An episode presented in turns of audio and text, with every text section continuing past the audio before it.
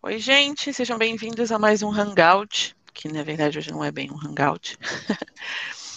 hoje nós vamos falar sobre Hecate e magia de sonhos. Nós estamos testando uma nova plataforma. Então, vocês vão me dizer se essa plataforma está boa ou não. Nós estamos usando o StreamYard agora porque o Hangout On Air, infelizmente, aparentemente não está mais funcionando.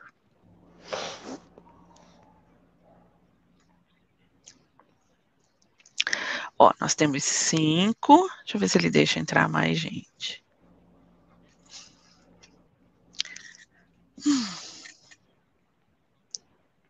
Ok, então, vamos começar? Primeiro, eu queria agradecer o nosso agente de Hangouts, o Dito, que organizou o Hangout para gente. Então, Dito, muito obrigada por organizar de novo. Uhum. E é, eu queria pedir desculpas porque a gente ia fazer semana passada, mas eu tive uma emergência e aí não foi possível, tá?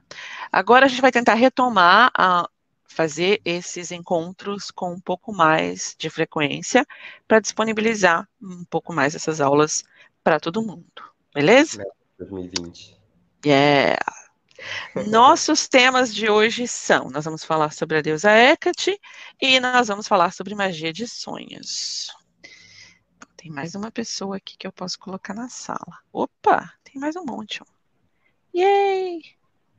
Vamos ver quantos ele vai deixar. Ah, tá. Ele só permite seis pessoas na tela. Oi. Oi. Mas acho que ele deixa entrar mais gente para estar na sala. Ele só vai colocar no máximo seis pessoas na tela, né? Mas como sou eu que vou ficar na é, tela? Ele deixa colocar, eu acho que até 20 pessoas, mas eles ficam no, no stand-by. Ah, tá. Beleza. Mas eles vão conseguir falar numa boa? Eu acho ver, que não. Exemplo. Mas eu acho que eles falam como aparece na tela. É, vamos Eles conseguem ver. digitar no chat. Ah, ótimo. Perfeito. Isso também o funciona. O problema é que tem o chat privado e tem os comentários ao vivo. Eu acho que é isso. Acho que eles conseguem comentar ali. Tá, ótimo. Perfeito. Funciona também. Aí a gente vai pelos, pelos, pelos comentários aqui. Ok, deixa eu ver o que ele vai fazer se eu clicar adicionar. Ó, ele não deixa. É, ele realmente não deixa, ele só deixa adicionar seis pessoas mesmo. Yay! então, vamos lá? Nós vamos. Yeah, ó, o, o, Lucas colocou aqui um comentário que a vida dele está mudando da água para o vinho com a ajuda do livro sobre Hecate. Yay! Ótimo, muito obrigada, fico feliz de saber disso. quem tinha uma outra pessoa que tinha falado aqui, o que? Sim, fechando o ano com chave de ouro, exatamente. E aí a gente já engata nessa energia para 2020. E uh, Gregory, vocês não não estão conseguindo ver ele bem porque infelizmente a minha câmera minha câmera está escura, sabe sei lá deusa por quê? Mas esse vermelho está super forte, está muito legal. Eu adoro. Então, vamos lá? Nós vamos começar com o quê, Dito? O Dito vai é, fazer as perguntas e eu vou respondendo. É claro que as pessoas que estão na sala também, se quiserem fazer perguntas, podem fazer. Uh, eu peguei primeiro okay. as perguntas de magia de sonhos, então a gente pode começar por ela. Uh, Tudo bem. Você quer fazer uma introdução sobre? É uma boa para a gente já matar assim, uma boa parte das perguntas, né? É, Tudo bem. Inclusive, uma coisa que ficou assim bem evidente nas perguntas é que parece que as pessoas acham que necessariamente para você fazer magia de sonhos você tem que estar lúcido nos sonhos ou que magia de sonhos se baseia em lucidez. Então, se você puder explicar um pouco mais sobre isso, o que é magia de sonhos, como ela é feita, a gente vai para as perguntas. Tá bom. Olha só, de sonhos é um tema bem amplo, ok? E existem duas, dois caminhos, é uma bifurcação. Na verdade, é uma trívia, como a de tá? De como você trabalha com magia de sonhos. Existe um processo que é o processo de incubação de sonhos, que é um processo de magia de sonhos voltado para você. É um processo pessoal. Você está fazendo magia de sonhos para você mesmo, tá? Esse processo é um processo no qual, basicamente, você vai receber mensagens através dos seus sonhos. Você vai receber mensagens nos seus sonhos. Mensagens que vão te ajudar a resolver qualquer problema que você tenha. Mensagens que vão te ajudar em algum feitiço que você queira fazer, em algum trabalho mágico que você queira fazer. Mensagem dos deuses, mensagens de seus espíritos guias, seus animais aliados, ou o que quer que seja. Tá? Esse é o processo passivo da magia dos sonhos. Nesse processo de incubação de sonhos, você faz ativamente o processo de preparar-se para a incubação. Mas, no momento em que você entra no processo, você é passivo. Você vai receber as mensagens. Essa versão da magia de sonhos não requer lucidez de sonho, tá?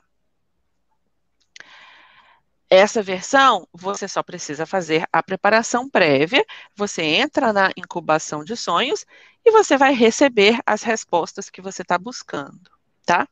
É possível, inclusive, fazer uma Dream Quest, né? Que é a, o equivalente onírico da Vision Quest. Você, ao invés de você ir para uma jornada fazer uma Vision Quest, você faz uma Dream Quest, que é a mesma coisa. Você vai fazer jornadas nos seus sonhos. Normalmente, esses sonhos, eles tendem a ser sonhos que têm continuação. Você começa a Dream Quest, você vai ter um sonho, e o sonho seguinte é uma continuação daquilo, até completar a jornada, tá? Este processo é também um processo passivo, ou seja, neste caso, você não precisa estar lúcido tá? O outro lado da magia de sonhos é o lado que exige lucidez. É o lado em que você vai efetivamente assumir o controle dos seus sonhos, você vai assumir o controle e você vai fazer o processo, tá? Este, esse lado da magia de sonhos, ele é um lado que é mais voltado para você trabalhar não apenas com os seus sonhos, mas com os sonhos de outras pessoas. E, inclusive, trabalhar é, junto com outras pessoas no sonho, entendeu? É possível você marcar um encontro, encontrar com outro praticante e trabalhar a magia junto em sonho, tá? Aí é um sonho lúcido. Sim? Aí tem aqui uma, uma pergunta que surgiu aqui do Victor Desidério. É possível fazer um feitiço em um sonho lúcido? Teria o mesmo efeito? Sim, é possível fazer um feitiço em um sonho lúcido. E sim, ele vai ter efeito. Tá? O mesmo efeito, assim, é complicado você perguntar nesses termos, tá? O que você está querendo perguntar, na verdade, é: seria igualmente eficaz? Sim, seria igualmente eficaz. Os efeitos podem ser um pouquinho diferentes. Por quê? Quando você está em sonho, por mais lúcido que seja o seu sonho, existe uma parte que é muito mais controlada pelo seu inconsciente do que pelo consciente, ok? E então, entenda o seguinte: você conscientemente, vamos imaginar assim, você está se preparando para um emprego, ok? Você tem, tem dois, dois, duas ofertas de emprego, duas, duas possibilidades. Tem uma delas que vai dar um salário melhor, condições melhores, então, racionalmente, você está preferindo essa. Só que a outra oferta é uma oferta que te atrai mais. Só que o seu racional está te dizendo que você precisa da primeira, porque, né, mais benefícios, mais segurança, mais grana e tal. Só que o seu inconsciente prefere a segunda. Se você faz o feitiço no plano, né, normal, no, no seu estado normal de vigília, a sua mente racional, ela está comandando. Se você faz o mesmo feitiço dentro de um sonho lúcido, tem muito mais chance do seu inconsciente comandar.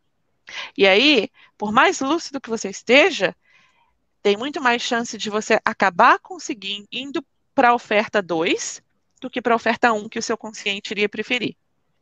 Vocês entenderam a ideia? Você está mais aberto para ouvir o seu inconsciente quando você está no é, em sonho lúcido. Ok? Ok. Vamos para as perguntas? Vamos lá. A primeira pergunta é: Existem regras do que se pode fazer ou que não pode se fazer no mundo dos sonhos?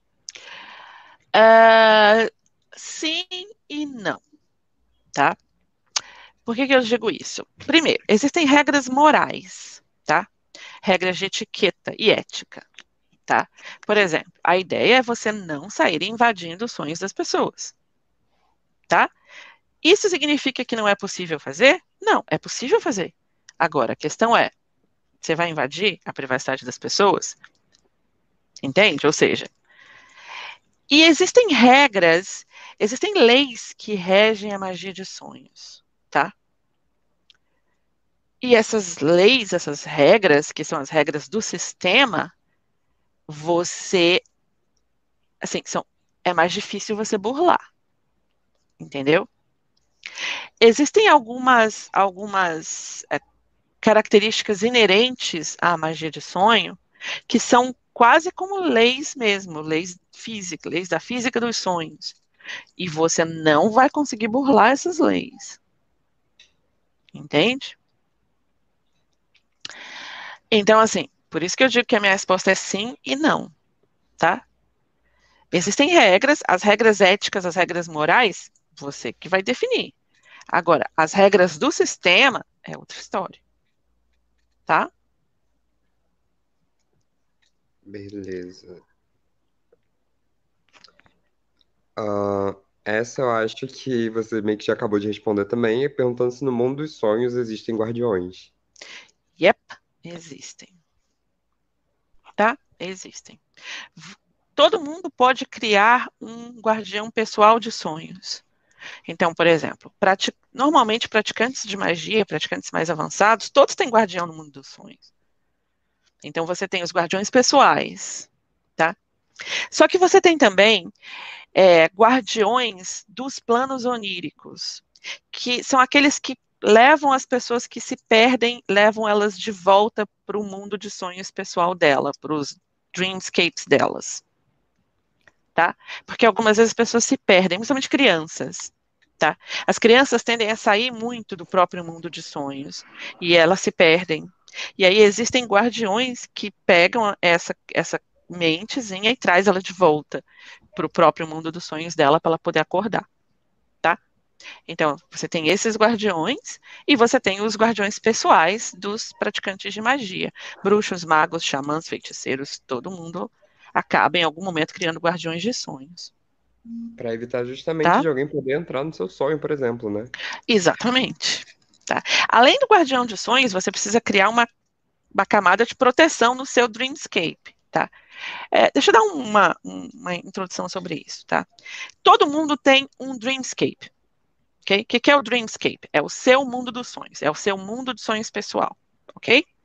Quando você dorme, que você começa a sonhar, você vai para o seu dreamscape. Os cenários existentes no seu dreamscape são os cenários criados pela sua mente, tá? Ou pelos processos que você está vivendo, ok? Todo mundo tem um dreamscape. A única coisa que você, assim, a primeira coisa que você faz é ir para o seu dreamscape quando você sonha, sempre, tá? Para você poder ir para o mundo, dos sonhos de uma outra pessoa, você precisa aprender a sair do seu dreamscape, ok? Para você aprender a sair do seu próprio mundo de sonhos, você precisa aprender a ter sonhos lúcidos, obviamente, tá? E aí, você precisa entender como é que você visualiza o sistema. Cada pessoa tem um jeito diferente de visualizar isso, tá, gente?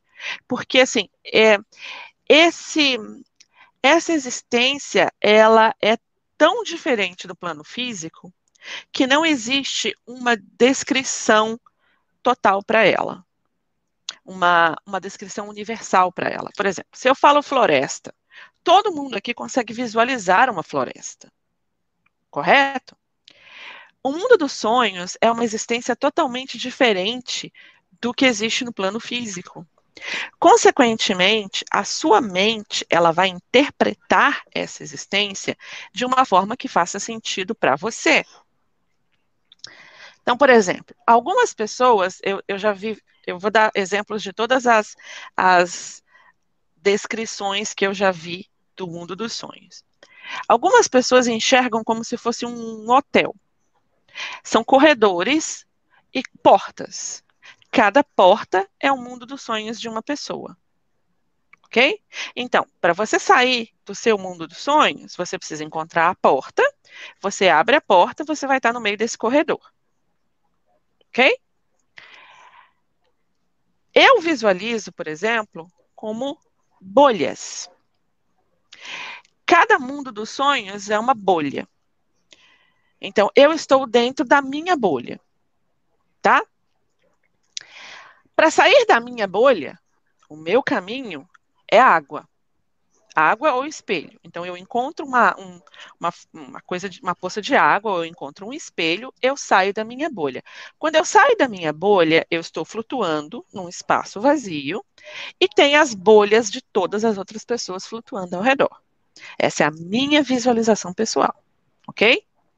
Lá embaixo, e isso é uma coisa que é comum para todo praticante de magia de sonhos, embaixo das, dos mundos de sonho pessoal, tem como se fosse um mar, um, um lago ou um oceano super calmo, tá? O que, que é isso? São os sonhos do inconsciente coletivo, tá? Mesmo as pessoas que enxergam como um hotel com corredores de portas, eles vão andando até que chega uma hora que tem um, um balaustre e eles olham lá para baixo, tem esse mesmo poço. Todo mundo enxerga esse mesmo poço lá embaixo. São os sonhos do inconsciente coletivo. É possível mergulhar neste poço, entrar no sonho dos, no, nos sonhos do inconsciente coletivo. Abaixo dos sonhos do inconsciente coletivo, você tem os pesadelos do inconsciente coletivo. Ok? Agora, quando você aprender a sair do seu dreamscape, né, a sair do seu mundo de sonhos, você vai descobrir como é que a sua mente interpreta a realidade onírica. Tá? É aí que entra a possibilidade e impossibilidade também, né? Porque dentro do seu Dreamscape você pode fazer o que você quiser. Agora, fora dele. É, dentro do seu Dreamscape você pode fazer o que você quiser. Você manda, ele é seu, tá? Aí a gente estava falando sobre proteções, tá? O que, que você pode fazer, além de ter guardião dos sonhos? Você pode colocar uma camada de proteção no seu Dreamscape, tá? E aí, quando você coloca essa camada de proteção, eu visualizo a bolha com uma rede em volta. Então, se tem uma rede em volta, aquela pessoa tem proteção no Dreamscape dela. Eu não vou conseguir entrar, tá? As pessoas que visualizam como um corredor com portas, eles veem que certas portas têm grades. Então, eles sabem que tem uma proteção. E aí você não consegue entrar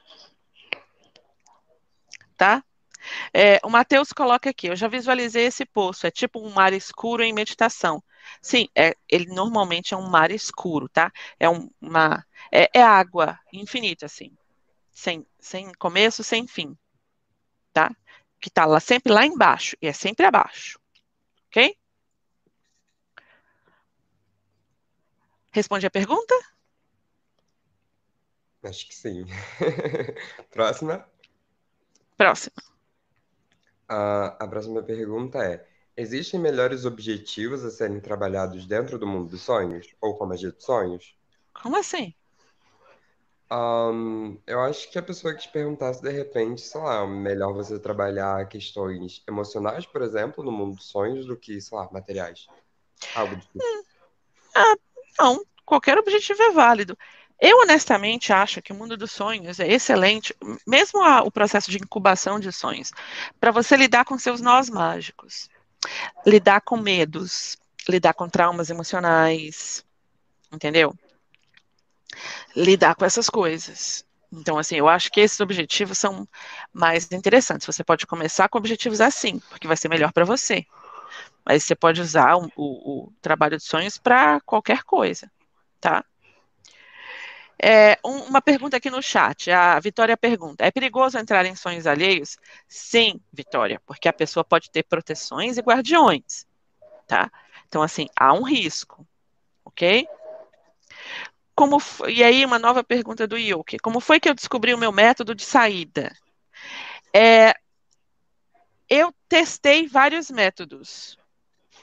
Esse foi o que funcionou melhor para mim. Ok?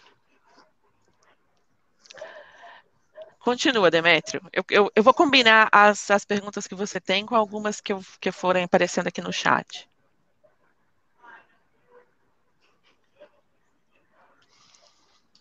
Eu, no caso? É. Ah, tá, que você falou Demetrio. Ah, eu desculpa. Demetrio. Eu, desculpa. desculpa, porque eu vi, eu vi o, o Demetrio aqui na tela. Desculpa. Deixa eu ver qual é a próxima aqui.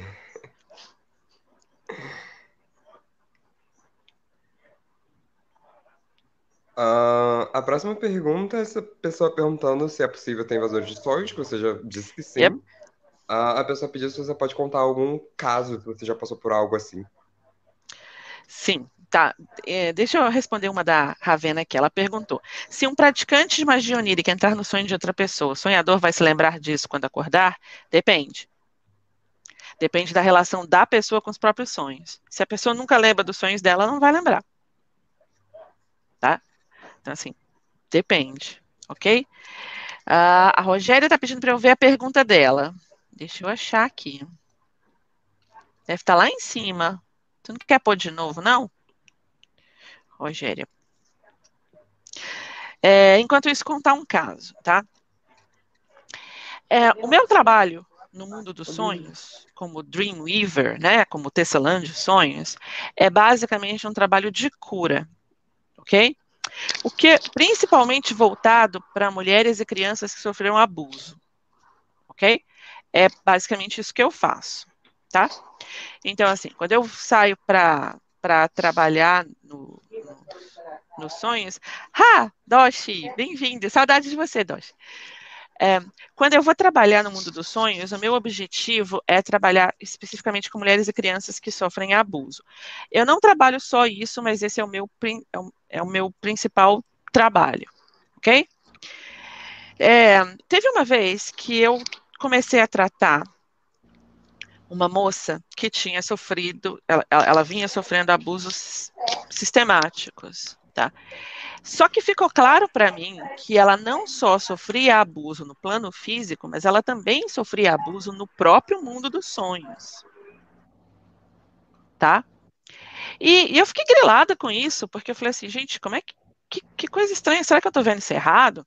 E aí o que, que eu fiz? Ao invés de começar o meu processo de cura com ela imediatamente, eu simplesmente resolvi ficar só observando. Então eu ia para o mundo dos sonhos dela e só ficava observando, tá? Até que finalmente eu vi o abusador entrar nos sonhos dela. Tá? Ou seja, esse praticante ele descobriu que ela sofria abuso no plano físico e ele começou a abusá-la no plano onírico também.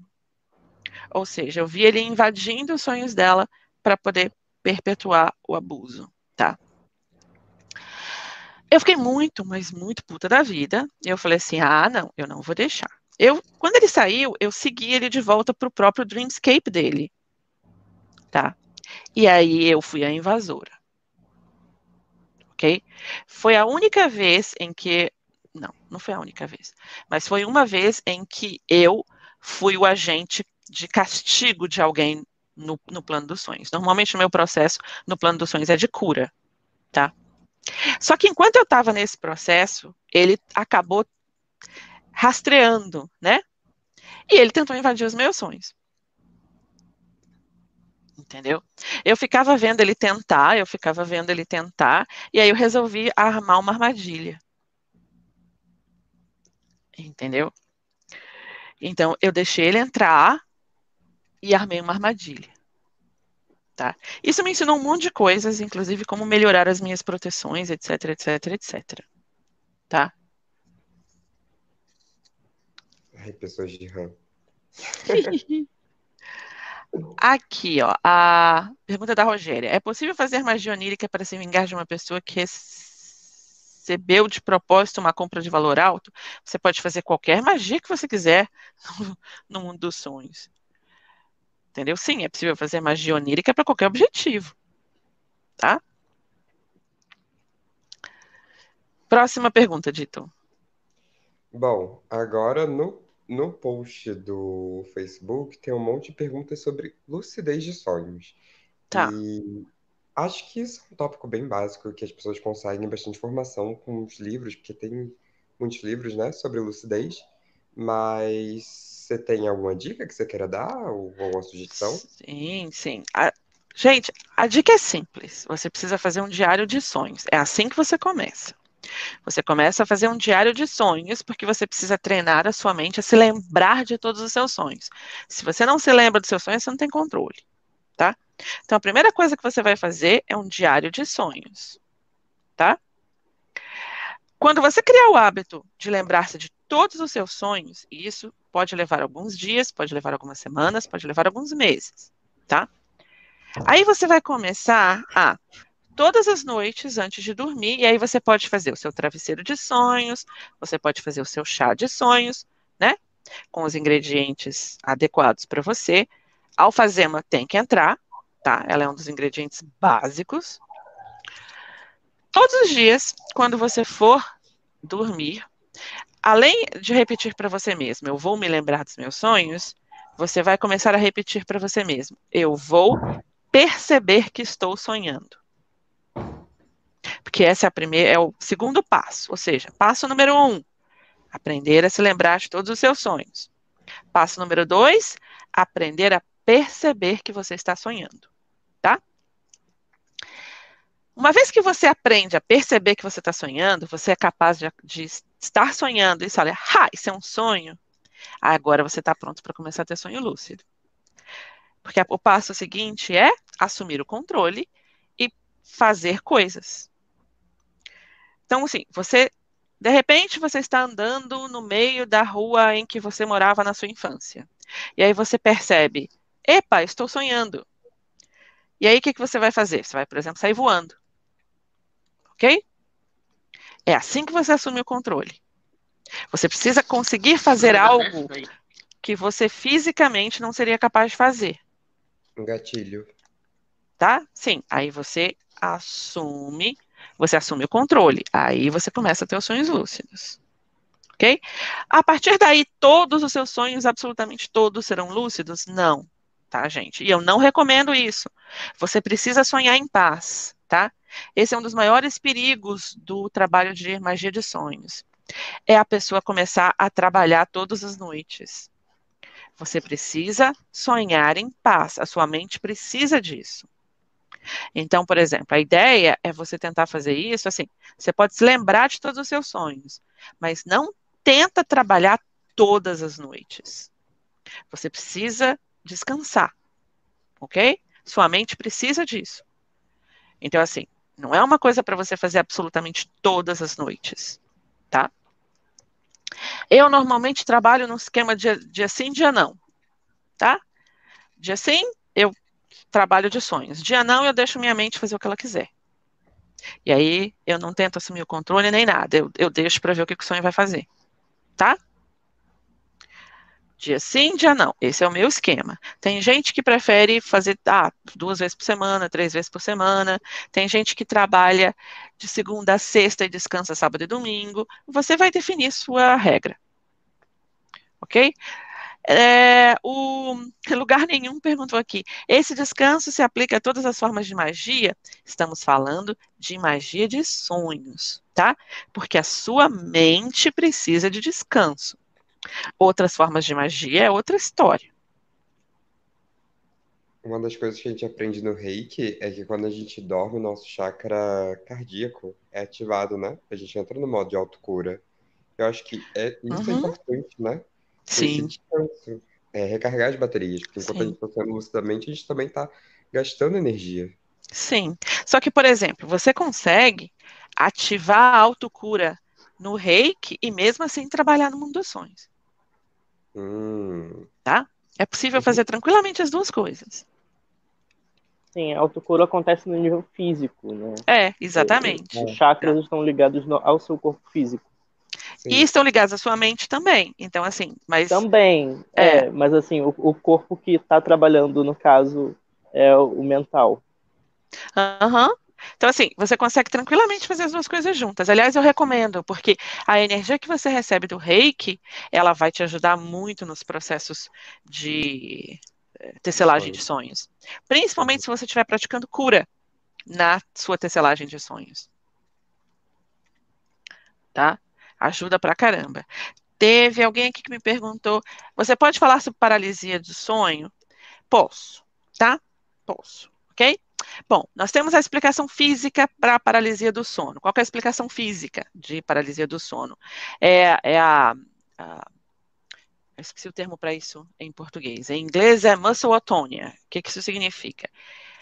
Quando você está dormindo, o seu cérebro desconecta os músculos para não ter perigo de, por exemplo, você sonhar que está correndo e começar a tentar correr na cama e se machucar.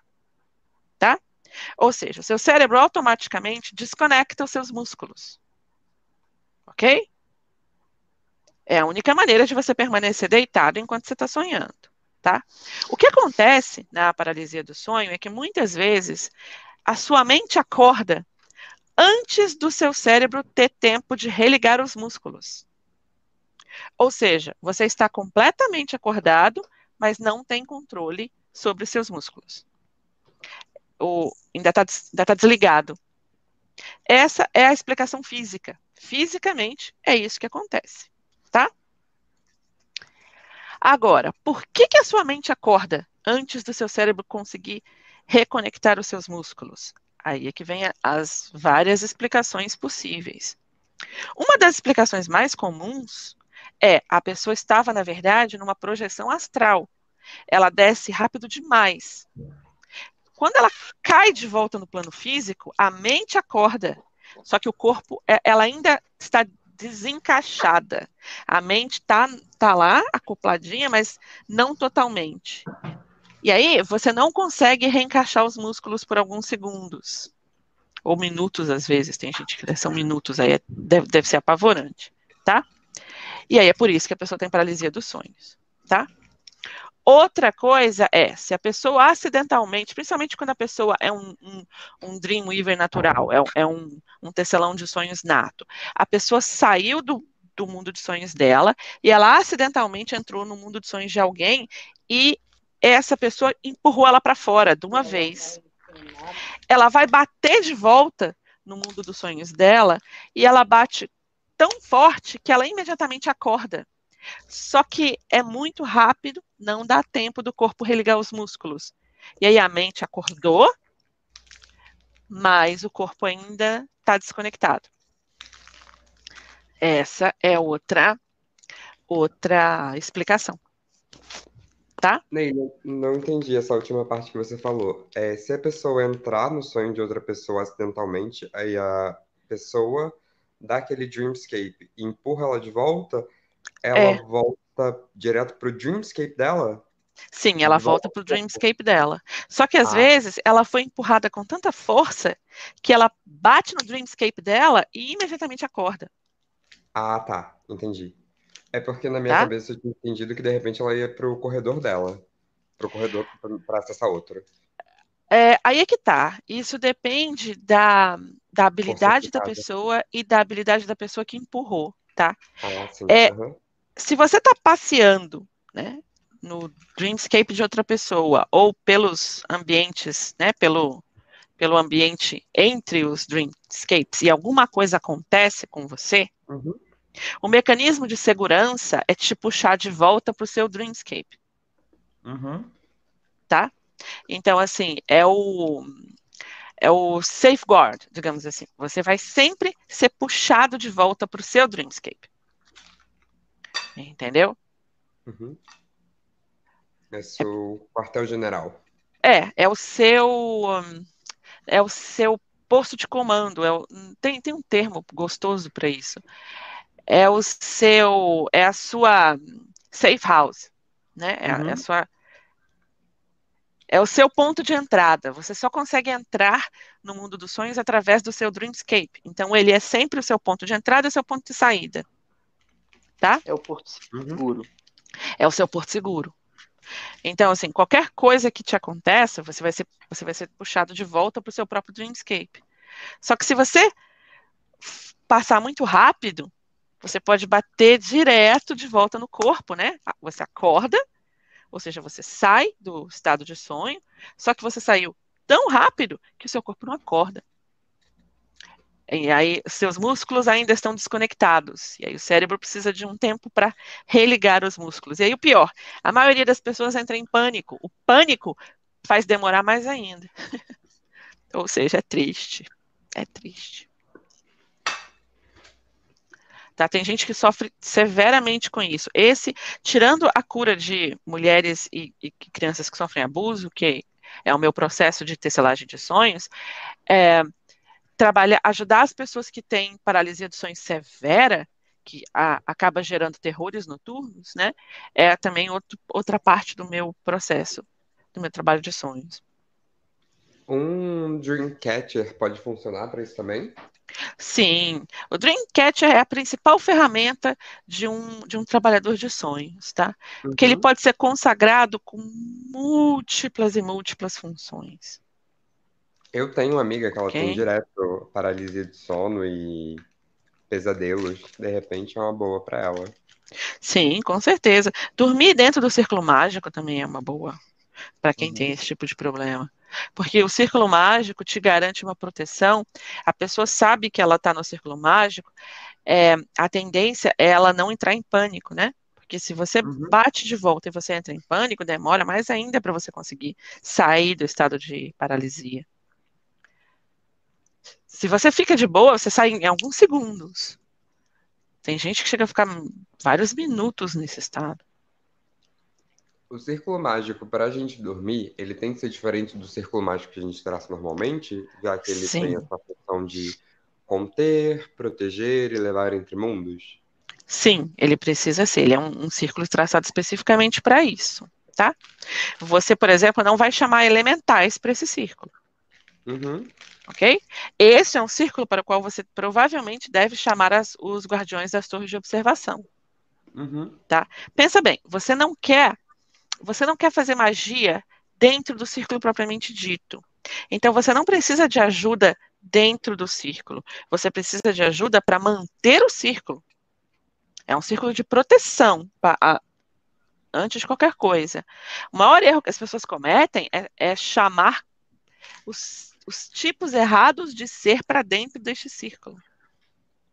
Tá? Normalmente você não chama nada para dentro deste círculo. O máximo são os guardiões das torres de observação, porque eles vão ficar na, na fronteira do seu círculo, de costas para você, olhando para fora, né, protegendo o círculo contra qualquer tentativa de ameaça externa. Uhum. Ok? E o auxílio de alguma divindade. E quem você vai chamar são os seus aliados. Toda pessoa deve ter um, um animal aliado de sonhos. É ele que você vai chamar. É ele que vai ficar guardando o círculo para você. Tá? Inclusive, tem uma pergunta aqui no, no grupo. É, quais os deuses queméticos que regem os sonhos?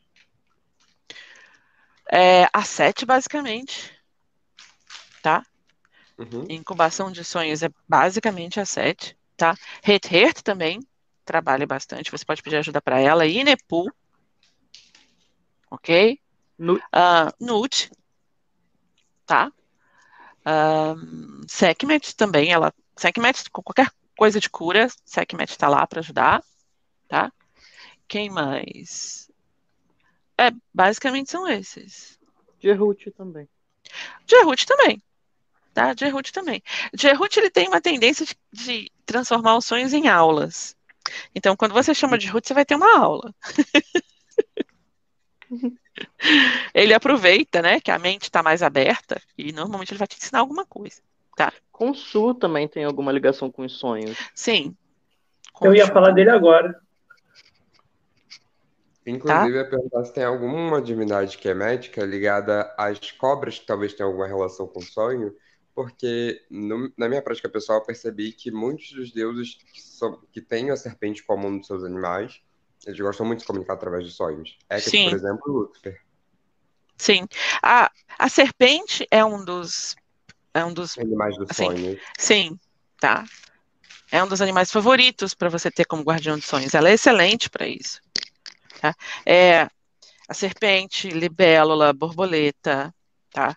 Sapo, por que pareça, ok? Ah, Uhum. Pássaros, de modo geral, especialmente o corvo, morcegos, tá? Gatos, to- né? Todos os felinos, de modo geral, com, com algumas exceções. Ok? Aí tem uma pergunta aqui, o Gregory perguntando: a tecelagem de sonhos implica em que exatamente? Tecelagem de sonhos é você você alterar os sonhos. Basicamente isso. Você altera os sonhos para provocar efeitos não só no mundo dos sonhos, como no mundo físico. Chama tecelagem porque você está costurando os sonhos. Os sonhos estão danificados, você vai consertar. Ok? Isso leva aquele dom do Weaver, né? De manipular probabilidades. Sim. Por isso que chama Dreamweaver em inglês. É, é a mesma ideia, é o Dreamweaving. Teve uma pergunta que perguntou aqui se há algum paralelo entre o universo onírico e a árvore cabalística. Sim, existe um, ex- existem paralelos, tá? É, existem, além do, do, do sonhos do inconsciente coletivo e dos pesadelos do inconsciente coletivo, existem outros dreamscapes coletivos que podem ser acessados. É como se fossem salões. Se você usar a metáfora do hotel, é como se fossem salões. Você tem um salão de festas, você tem um salão de massagens, você tem um salão de eh, uma eh, cafeteria, tá? É, existem salões, existem dreamscapes que estão associados às esferas da árvore cabalística. Então, você poderia, por exemplo, ir lá e visitar e explorar, ok? É, esses dreamscapes coletivos têm algumas regras. Por exemplo, você vai encontrar outros praticantes lá. Ninguém ataca ninguém, tá? Se você tentar atacar alguém num desses salões públicos, desses dreamscapes públicos, você vai ser expulso. E aí você é banido. Você não, não consegue entrar mais por um tempo ou para a vida inteira, dependendo da besteira que você tentou fazer. Tá? Uhum. Existem bibliotecas, por exemplo, que você pode acessar. Tá?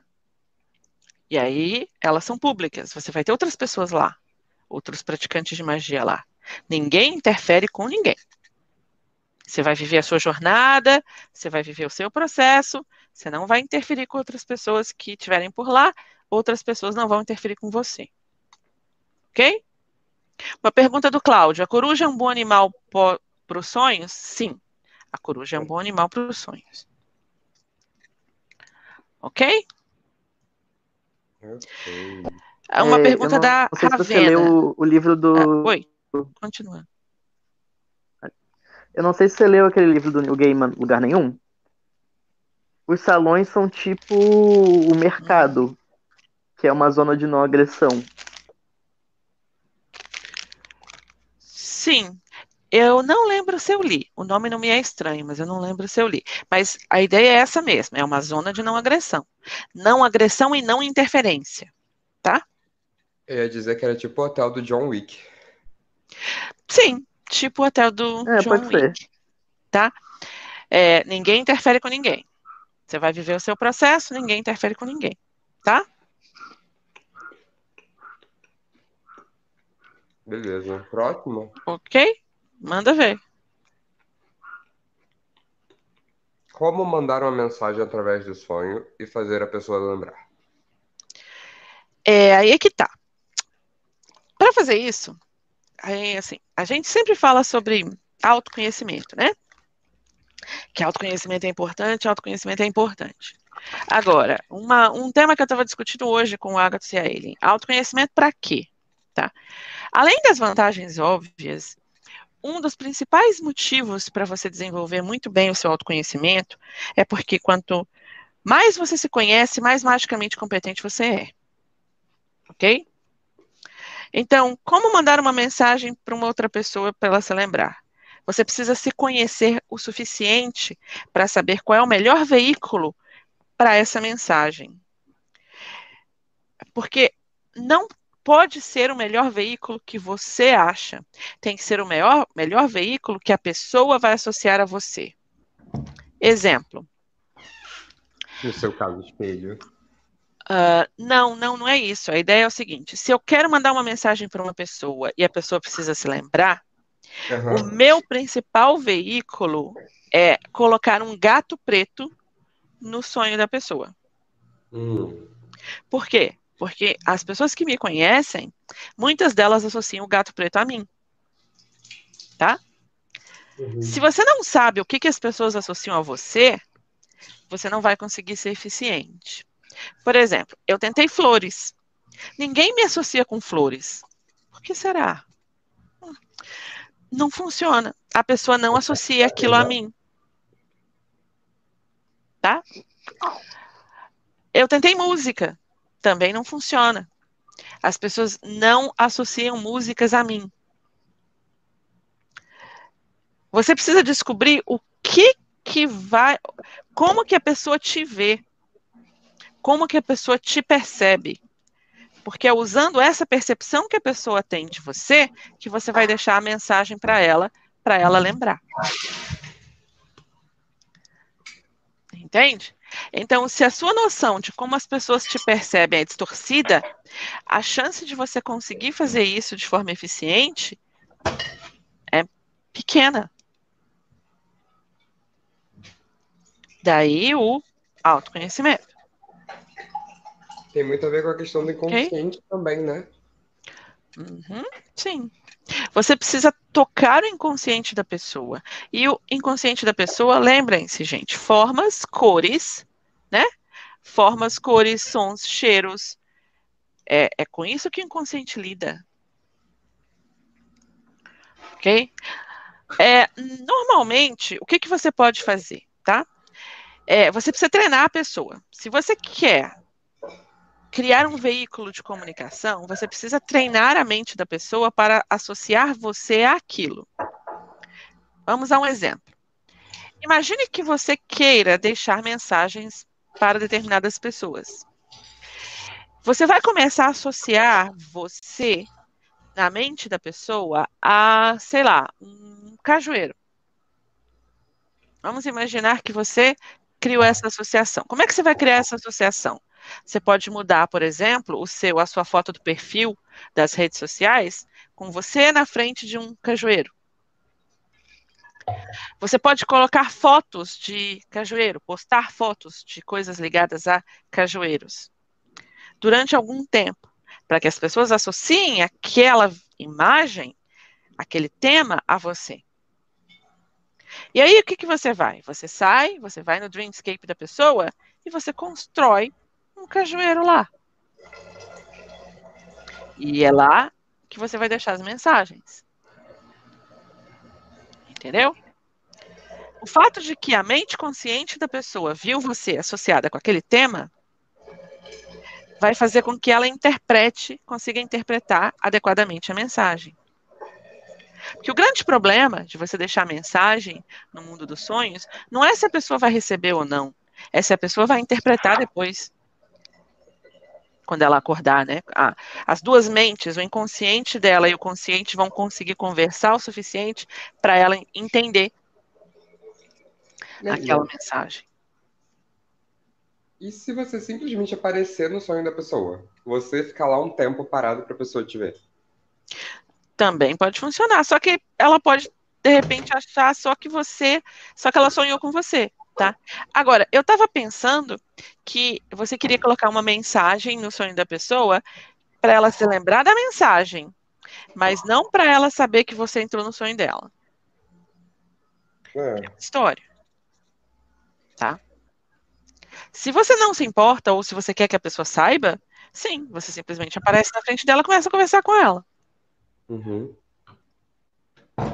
Ok?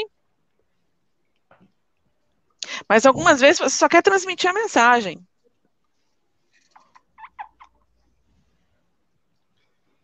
Tá? E o que, que você sugere da gente fazer como algo físico para mandar essa mensagem? Talvez um feitiço, alguma coisa do tipo. É, porque existe essa opção também, né? Sim. Você pode fazer. Você pode fazer uma dágide da pessoa e falar a mensagem, sussurrar a mensagem no ouvido dela, tá? Você pode colocar essa mensagem numa folha, né, escrever a mensagem numa folha, entregar para o fogo, e, ou entregar e aí você entrega as cinzas para o vento, para o vento levar a mensagem para a pessoa, tá? Você principalmente entrega para o vento que está indo na direção é, em que a pessoa está em relação a você e pede para o vento levar a mensagem para você, Uhum. tá? Você pode usar magia de tarô, né? Você pode criar servos, servos rúnicos, servos com tarô, servos mágicos de outra forma e pedir para eles levarem essa mensagem para você. Todas essas formas. Depende. Tem aquela técnica de magia de velas também, né? Sim, De você consagrar uma, uma, uma vela para representar aquela pessoa e conversar com a vela. Sim, também. Que é, que, que é uma dágide, né? É uma, é uma, uma forma de fazer uma dágide. Quando eu falo dágide, você É. pode fazer de diversas formas. Você tanto pode fazer a bonequinha mesmo, quando você pode consagrar uma vela. Você pode fazer um pote que representa a sua cabeça da pessoa, que essa é uma forma muito, muito massa também de trabalhar. Você faz um potinho que é a cabeça da pessoa. E aí Eu você vai falar diretamente com a cabeça dela. Usa muito coco. Cabaças, cabaças de coco, cabaça de barro, cerâmica, coisas assim. E aí você coloca coisas lá dentro que tenham a ver com aquela pessoa. Você vai pôr um papel com o nome dela, mas você vai pôr coisas que têm a ver com a pessoa. Se você tiver fios de cabelo, aparas de unha, pedaços de pele, qualquer objeto que ela tenha usado, você vai pôr lá dentro. E essa, essa cabaça, esse pote, fica sendo a cabeça da pessoa. E você conversa com a cabeça dela. Tá? É, uma, uma pergunta aqui do Igor. Como sabemos nossas funções no mundo dos sonhos? Ah, Igor, basicamente você escolhe o que você quer fazer, tá? Você tem escolha, não existem funções delimitadas. Você, você pode escolher o que, que você quer fazer. É o turno da noite, né? Digamos assim. Você escolhe como você quer trabalhar. Tá? Próxima pergunta, Dito. Ah, a próxima aqui no grupo é sobre como falar com deuses em sonhos. Eu acho que incubação, né, que você já falou. É. mais alguma coisa que você quer acrescentar? É, a incubação de sonhos é um processo muito legal, tá? É, o processo de incubação de sonhos completo é um, é um processo que é mais complexo. A ideia é, você se alimenta naquele dia com alimentos ligados àquela divindade. Você vai tomar um banho ligado àquela divindade. E aí você prepara a cama, né, com pedras, com cores ligadas àquela divindade, ou seja, você vai trazer aquela divindade para o processo inteiro, tá? E aí você simplesmente entra num estado bem receptivo e deixa. Ok? E aí ela, ela vem e ela vai falar, ela pode falar com você, ela pode te dar coisas, ela pode te levar em jornadas, né? Assim, o que a divindade quiser fazer.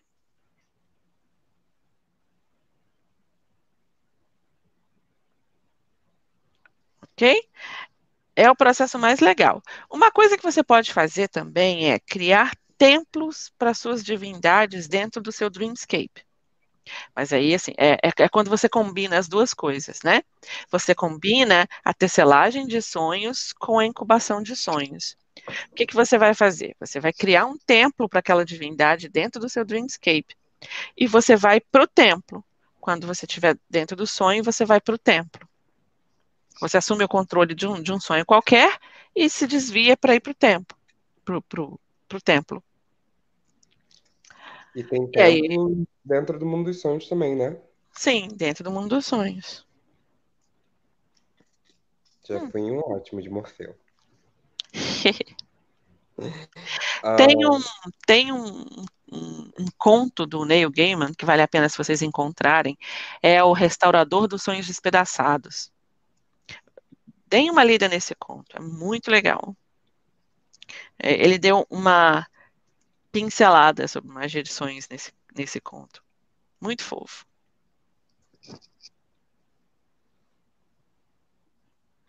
Tem um gato aqui nos visitando. Próxima. Andrômeda tá aqui também, devorando minha mão. Ou a gente já vai mudar para Hecate.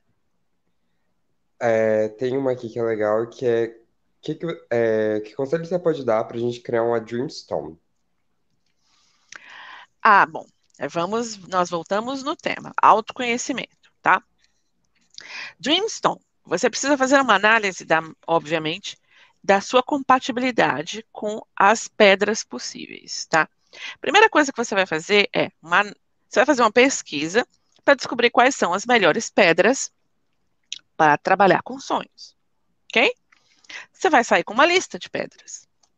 Dentro dessas pedras, qual que você vai escolher? Você vai escolher aquela que for mais compatível com você ou compatível com aquilo que você precisa. Ok?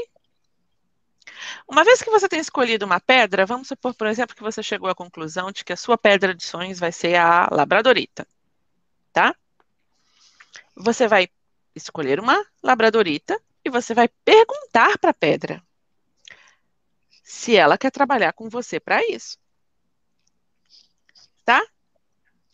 Uma vez que você é, tenha o, o, a concordância da pedra, você vai consagrar a pedra. Você vai lavar esta pedra numa, numa poção mágica preparada para sonhos e você vai consagrar esta pedra como a sua pedra dos sonhos. Tá? Como você usa a sua Dreamstone? Aí varia, é a gosto do freguês, digamos assim.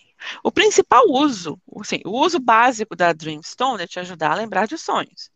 Uma vez que você aprendeu a lembrar de todos os seus sonhos, você pode usar a Dreamstone como ferramenta para te ajudar a começar a ter sonhos lúcidos.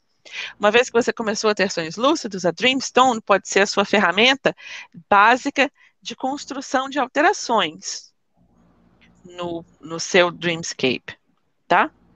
E ela pode ser a sua ferramenta para te ajudar a sair do mundo do, do seu Dreamscape e entrar no Dreamscape de outras pessoas, ou ir para os Dreamscapes públicos.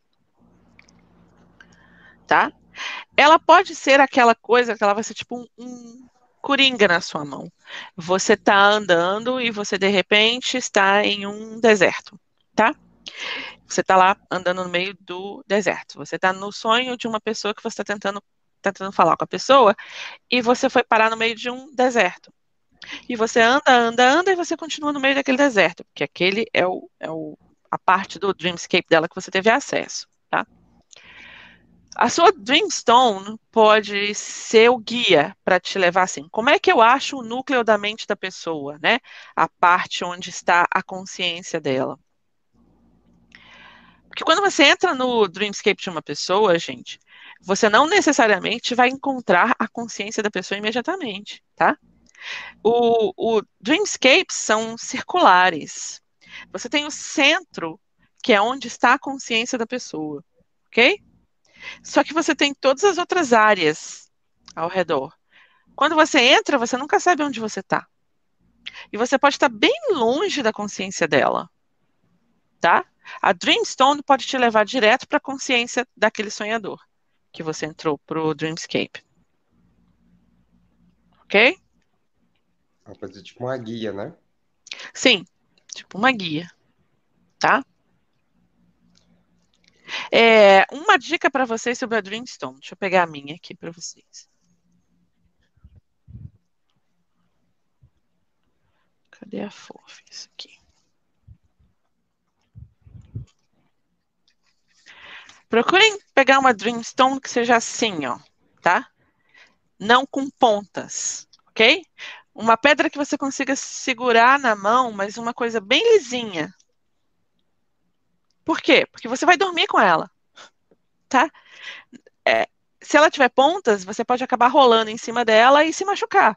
E aí ela pode te acordar no meio do, do, do, processo. Então ela precisa ser uma coisa que não vai te machucar, que não tenha pontas. Ela precisa ser uma coisa roladinha assim, tá vendo?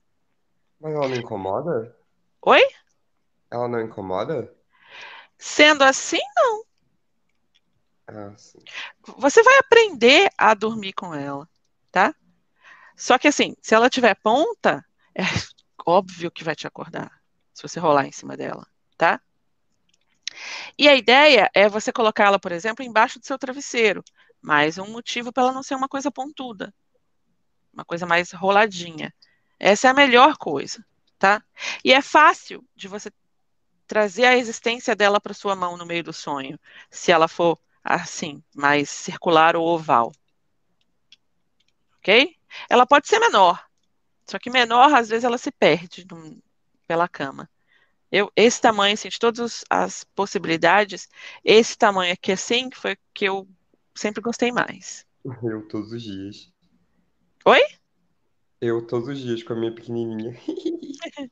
tá? É, sim, essa é a minha preferida, mas essa é a questão de, de preferência pessoal, tá? É, uma pergunta aqui, essa pedra pode estar em um anel? Ah, pode. Pode tá? E outra pergunta, que pedra é essa? É uma Golden Sheen Obsidian, é a obsidiana com um reflexo dourado. Vocês não vão conseguir ver, mas ela tem um olho dourado no meio, essa daqui. Tá? Ó, aqui assim dá pra ver, tá vendo? O reflexo dourado dela. É uma Golden Sheen Obsidian. Essa é a que funciona para mim. Nem todo mundo vai conseguir usar obsidiana como Dreamstone, tá? Você vai achar a sua própria correspondência, ok? Neilian, é, aqui no, nas perguntas, é, eu vi uma que não necessariamente é sobre isso, mas que de repente é uma coisa legal de você falar. É sobre pesadelos. Porque se a gente tem o nosso Dreamscape, se ele é o nosso mundo pessoal de sonhos, então o que, que são pesadelos? De onde eles vêm? Já que, em teoria, já que é o nosso mundo, né? Então, a gente nem ia querer ter um pesadelo. Mas aí que tá. A gente não tem só o que a gente quer. Uhum. Tá? Pesadelos é uma maneira da sua mente lidar com os seus medos. Ok? É, ele, eles, assim, medos, traumas, todas essas coisas, tá? O, muitos dos pesadelos, principalmente no caso de crianças, eles são causados, infelizmente, pelos pais. Tá? Os pais fazem as crianças desenvolverem medos de determinadas coisas e esses medos acabam se manifestando em pesadelos. Ok? É, o fato de.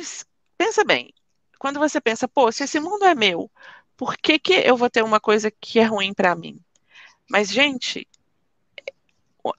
a vida é assim. Você não tem só coisas bonitinhas, lindinhas, só um mar de rosas.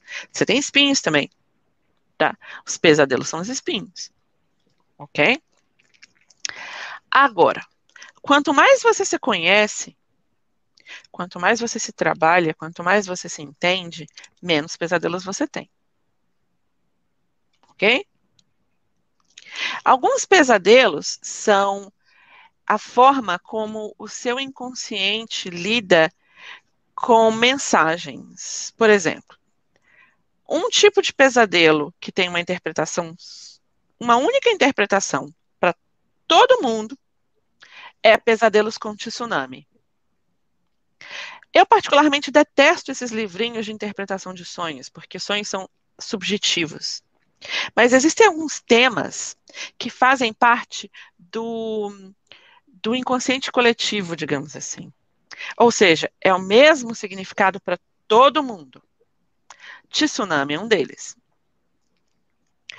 Sonhos com tsunamis, que são poderiam ser classificados 90% do tempo como pesadelos, são indicativos de mudança. É uma mudança que você não consegue controlar.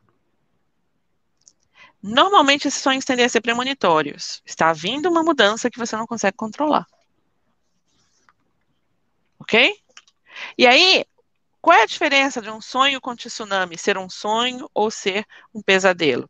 É como você reage a mudanças. Se você tem medo de mudanças, ele é um pesadelo. Se você aceita bem as mudanças, ele é só um sonho. Entendeu? Serpentes. Serpentes no mundo dos sonhos, sonhos com serpentes estão normalmente ligados à sexualidade. O sonho vai, vai ser um sonho ou um pesadelo de acordo com a sua própria relação com a sexualidade. Tá? Outro tema que é comum para todo mundo, quando você sonha com uma casa suja. Tá? Esse é um tema comum. Vai ser um sonho ou um pesadelo de acordo com a sua relação com aquele processo que você está vivendo naquele momento. Os sonhos com uma casa suja é um sinal de insatisfação, uma violenta insatisfação com alguma coisa. Vai ser um sonho ou um pesadelo de acordo com como você reage com essa insatisfação que você está sentindo. É legal porque isso pode te dar uma pista de como a sua mente está reagindo com as situações ao seu redor e com as situações que estão para vir para você. É isso que vai diferenciar um sonho de um pesadelo. Então, assim, pesadelos, eles são excelentes ferramentas de trabalho pessoal, porque eles vão te mostrar o que que você precisa lidar, tá? Por exemplo, eu tive durante um tempo eu tive sonhos com tsunamis, tá? E eles tinham é, eles não chegaram a ser pesadelos, mas eles tinham esse caráter de urgência, até o dia em que eu entendi o que, que esse, né, em que eu finalmente aceitei a mensagem, e aí na hora que o tsunami veio, ao invés de tentar fazer as coisas que eu passei os outros sonhos tentando fazer, eu simplesmente deixei ele vir e me entreguei para ele. Nunca mais tive o sonho de novo. Tá? Que foi o processo de aceitar né, o que, que esse sonho estava tentando me dizer. Quando você aceita, para. Pessoas que sofrem abusos, traumas, tendem a ter pesadelos. E aí é assim que você cura a pessoa, você vai curar o pesadelo dela. Tá? Quando você cura o pesadelo da pessoa, você começa a ajudar a pessoa a curar propriamente e se curar fisicamente. Ok? É, tinha alguém tinha perguntando se Eulália é uma boa deusa para trabalhar no mundo dos sonhos. Gente, qualquer divindade com quem você tem um bom contato pode te ajudar a trabalhar no mundo dos sonhos. Só pergunta para a divindade. Ok? Pergunta para a divindade se ela quer te ajudar com aquilo. Ela vai dizer sim ou não. Tá? Aí alguém perguntou aqui, teve uma perguntinha interessante. Ah, a obsidiana normal também é boa? Sim, a obsidiana normal também é boa, obsidiana floco de neve, qualquer obsidiana. Mas você tem que descobrir se ela é boa para você. Ok? Uh, muitas pessoas tendo pesadelo pode formar uma massa de pesadelos no plano onírico. Existem os pesadelos do inconsciente coletivo. É o que eu falei, é, é a camada que está embaixo dos sonhos do inconsciente coletivo, tá? Ela já existe lá. Tá? Já está lá bonitinha. Não entre nela. Faça-se um favor ok? E mais uma. Um filtro dos sonhos ainda deixará os pesadelos que precisamos? Depende de como você consagrar. É você que determina, você consagra. Se você consagrar para filtrar todos os pesadelos, todos eles vão ser filtrados. Ou, o que normalmente acontece, você só não lembra deles. Eles estão lá, mas você não lembra. Tá? E sobre sonhos que se repetem mais de uma ou duas vezes. Esses são mensagens, são lições. Eles vão se repetir até você aceitar ou entender a lição, ou aceitar ou entender a mensagem. Beleza? Dito, o que mais? Uh, de forma geral, foi coberto tudo. Uh, tem algumas coisinhas aqui, uma outra. É, pra gente terminar, tô separando elas aqui. É, uma aqui, tá na cara do gol. É, é possível trazer um sonho pro plano físico? Se sim, como fazer isso? Hum, é possível trazer uma manifestação física daquele sonho. Tá? Um, explico. Você não consegue trazer o sonho em si, mas você consegue trazer uma manifestação física dele. Ok? Por exemplo, você sonha que você está fazendo magia e você tem uma espada, tá? Você pode encontrar uma espada parecida com a sua espada de sonhos e tornar essa espada sua, uma das suas ferramentas mágicas. Não é que você trouxe o sonho para o plano físico, você deu uma manifestação física para aquele sonho. A Dreamstone é legal para isso, né? Sim. Dreamstone é legal para isso, tá?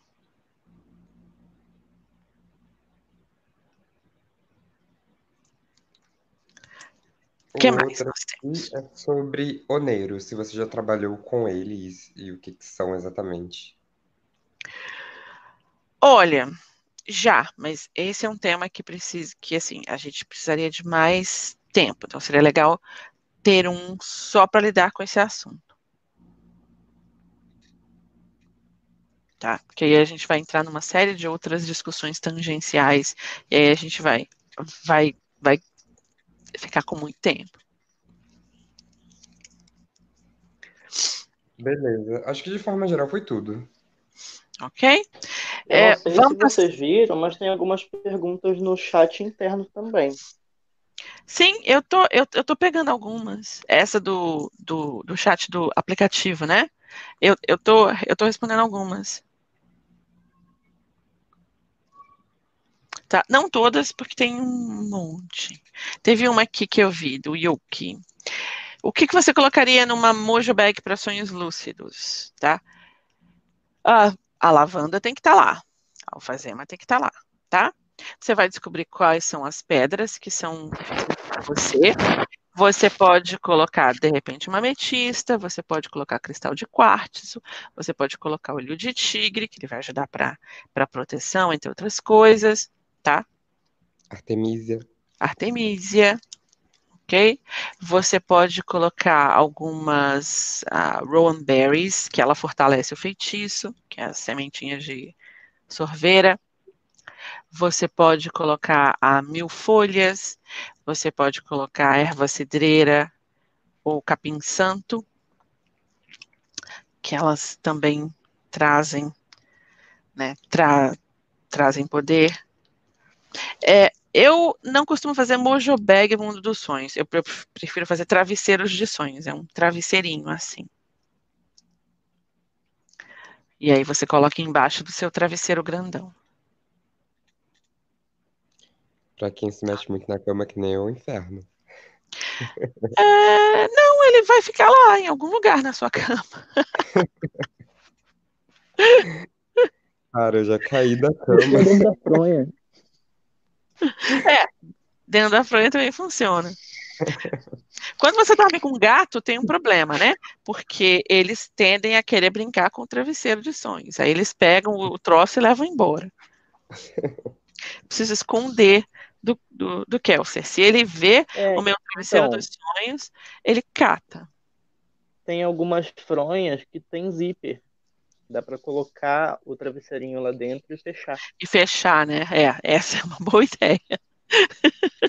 Aí ele vai ficar quieto. Tá? É, uma coisa que é massa, gente, que funciona muito bem, é você pegar um sprayzinho, faz um sprayzinho com óleo de, de lavanda e borrifa um pouquinho no seu travesseiro antes de dormir, tá? Ela é a erva dos sonhos, assim, por excelência. Tá? Nossa, dá uma ajuda que vocês não fazem ideia. Ter uma ametista no quarto, perto da cama, também ajuda bastante. Eu percebi isso da lavanda quando eu comecei a entrar em contato com Rhiannon, que ela trouxe muito para perto, que a- essa roda eu tô fazendo com ela, né? E tá super divertida. A gente já bolou perfume mágico, chá, e sempre tem assim ó, a lavanda ali. Eu falei, por que que você bota a lavanda ela? Porque é é uma das melhores ervas e a principal erva para se trabalhar com magia dos sonhos. Uhum. Aí eu, ah. Eu uso até uma angelita com, com magia dos sonhos. Tem dado certo. Uhum, Sim. Assim, cada pessoa precisa descobrir suas próprias correspondências. Tem algumas coisas que são universais. A lavanda, por exemplo, é universal, tá? Ah, mas, assim, você vai descobrir suas próprias correspondências, o que, que funciona melhor para você, para sua própria prática, tá? Tem muito a ver com a sua matriz de compatibilidade, tá? E aí, assim, obviamente, né? Você começa fazendo uma análise, sim, você vai criar a sua própria tabela de correspondências de quem é você. A partir daí, você vai trazer as, as correspondências adequadas. Então, por exemplo, é, o mundo dos sonhos ele é regido pela água, ok? Se você faz uma análise do seu mapa astral e você descobre que você tem pouca água, para você trabalhar bem no mundo dos sonhos, você precisa trazer mais água. Então, as suas correspondências precisam ser de coisas que tenham água. Só que para não dar choque, você precisa ter compatibilidade. Então, vamos lá. Você tem muita, muito ar no mapa, você não tem água. Você quer fazer magia de sonhos. Quem que você vai usar? Além da própria lavanda, você vai usar um salgueiro, por exemplo, que tem é, ar e água. Ele, o ar faz ele compatível com você e a água vai trazer o que você precisa. Tá? Artemisia é excelente também para isso. Ela também tem um pouco dessas características, ela traz ar e água. Eu tá? sempre pensei mais em Artemisia como sonhos do que alfazema, a lavanda. Sempre tive mais essa intuição de trabalhar mais com Artemisia. Ah, mas tenta botar um pouco de lavanda, você vai ver. É, são, são, são umas correspondências que são universais. Sabe assim? Que nem, por exemplo, quartzo rosa para amor. É uma correspondência universal. Para qualquer pessoa ele funciona para esse objetivo. A lavanda para o trabalho de sonhos é para todo mundo, 100%. A não ser que você tenha alergia à lavanda, tá? Aí é outra história. Tá? Mas se não tiver, por exemplo, jasmim é uma coisa que muita gente diz que funciona. Eu, para mim, não, não dá. Ah, é, jasmim, tá? verdade. É. Para mim, não dá. Tá? Então, é, mas como é que você vai saber o que, que funciona ou não para você? Primeiro, se conheça, depois você vai testando para ver o que funciona melhor. Eu tenho aqui, em algum lugar aqui, a receita, quer ver rapidinho? A receita do meu travesseiro dos sonhos, o que, o que funcionou melhor para mim até hoje. Deixa eu achar ele. Acho que tá aqui.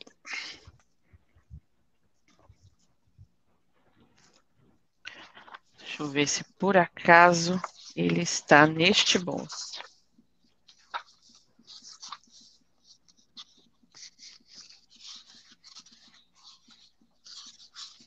Eu espero que esteja.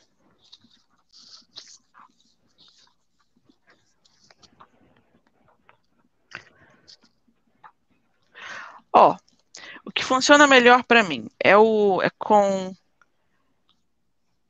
a alfazema, camomila, folhas de louro, artemisia, é, peppermint. É, como é que é o nome disso em português, gente? É a hortelã-pimenta. Hortelã-pimenta, é. Pétalas de rosa, alecrim, verbena e yarrow. Como é que é yarrow em português? Milefólio. Tá, milefólio. Esse foi o que funcionou melhor para mim, de todos os que eu já testei. É, assim, do travesseirinho. Só não adianta colocar nada que você não goste muito do cheiro. Uhum. Valeriana é sensacional para induzir sonhos, mas não dá para colocar valeriana no travesseirinho, senão você não vai conseguir dormir porque fede. Yeah. É, é por isso que eu não ponho jasmim, por exemplo. Eu não suporto cheiro de jasmim. Então, assim. Tiano. Ai, eu adoro jasmim. Nossa. Eu não suporto. Então, assim, eu não posso pôr. Porque não vai funcionar para mim. Tá? Vamos passar para Hecate? Vamos. Yep.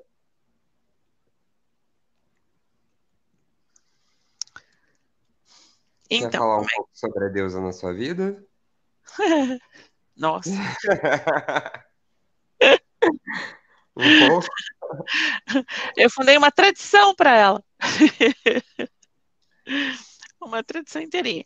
É, a minha relação com Hecate é, é uma relação assim, é uma daquelas relações que eu sinto que partiu mais da deusa do que de mim, sabe? Hecate normalmente ela não tende a fazer isso não, mas pelo menos comigo foi basicamente assim, tá? Foi mais ela que entrou na minha vida do que eu que trouxe essa associação. Eu confesso que antes eu mantinha um pouco de distância de Hecate, porque todo mundo queria ter contato com Hecate. E eu tenho um lado meio rebelde, o que todo mundo está fazendo é justamente o que eu não quero fazer. eu vou na contracorrente. Então, enquanto tinha um monte de gente super interessada em Hecate, eu estava me mantendo assim distante, tá? E só que eu percebi que um monte de gente que se interessava por Hecate, ela, as pessoas se interessavam pela deusa enquanto estava confortável. No momento em que a deusa começava a aprofundar, a pessoa caía fora. A pessoa ficava com medo. Tá? Eu percebi isso várias vezes, inclusive um monte de gente que tenta usar o nome de Hecate. Tá? E aí, isso foi que, assim, eu comecei a gostar desse negócio. Ela não tinha, ela, o fato dela é, não ter muita tolerância com, com frescura, tá? Só que ela entrou na minha vida e ela começou a se manifestar, tá? Quando eu fundei a TCS, foi assim, foi total influência de Hecate. Total influência de Hecate. Então, assim, pensa bem, na época, eu era sacerdotisa só dia 7. Em teoria, se eu vou fundar uma tradição, teria, seria para a 7, né? Mas não, porque a influência total do processo foi de Hecate. Total. E, e, ela influenciou tudo, ela influenciou todas as escolhas da TCS. O que, que a TCS significa, até o nome. Foi total influência dela. O fato de que os preceitos da TCS são baseados em totalmente em Hecate. Foi, foi tudo influência dela. Tá? E ela chegou e se instalou. Simples assim. Só que, ao contrário de Assete e Morrigan, que deixaram bem claro que elas queriam que eu trabalhasse diretamente com elas, né, que eu se fosse sacerdotisa delas, Hecate é como se, assim, ela quer estar presente, mas ela não precisa que eu me consagre a ela. E nem tá nem aí, para ela não faz diferença. Dá. O que eu sempre gostei muito de Hecate é aquela coisa do. Assim, ela não, não tem. Não tem frescura, não tem meio termo, não tem, não tem enigma, não tem é, né, desafios para lá e para cá. Ela é direta, curta, grossa, direta, simples, ponto. Que para mim é lindo. É lindo, lindo, lindo, porque eu gosto sim. Tá?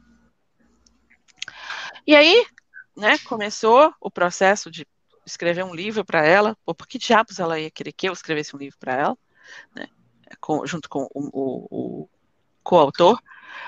Começou com isso, depois a mudança para cá, que foi total influência de Hecate. Ela me mandou os sinais mais brutais do mundo para eu vir para o Canadá.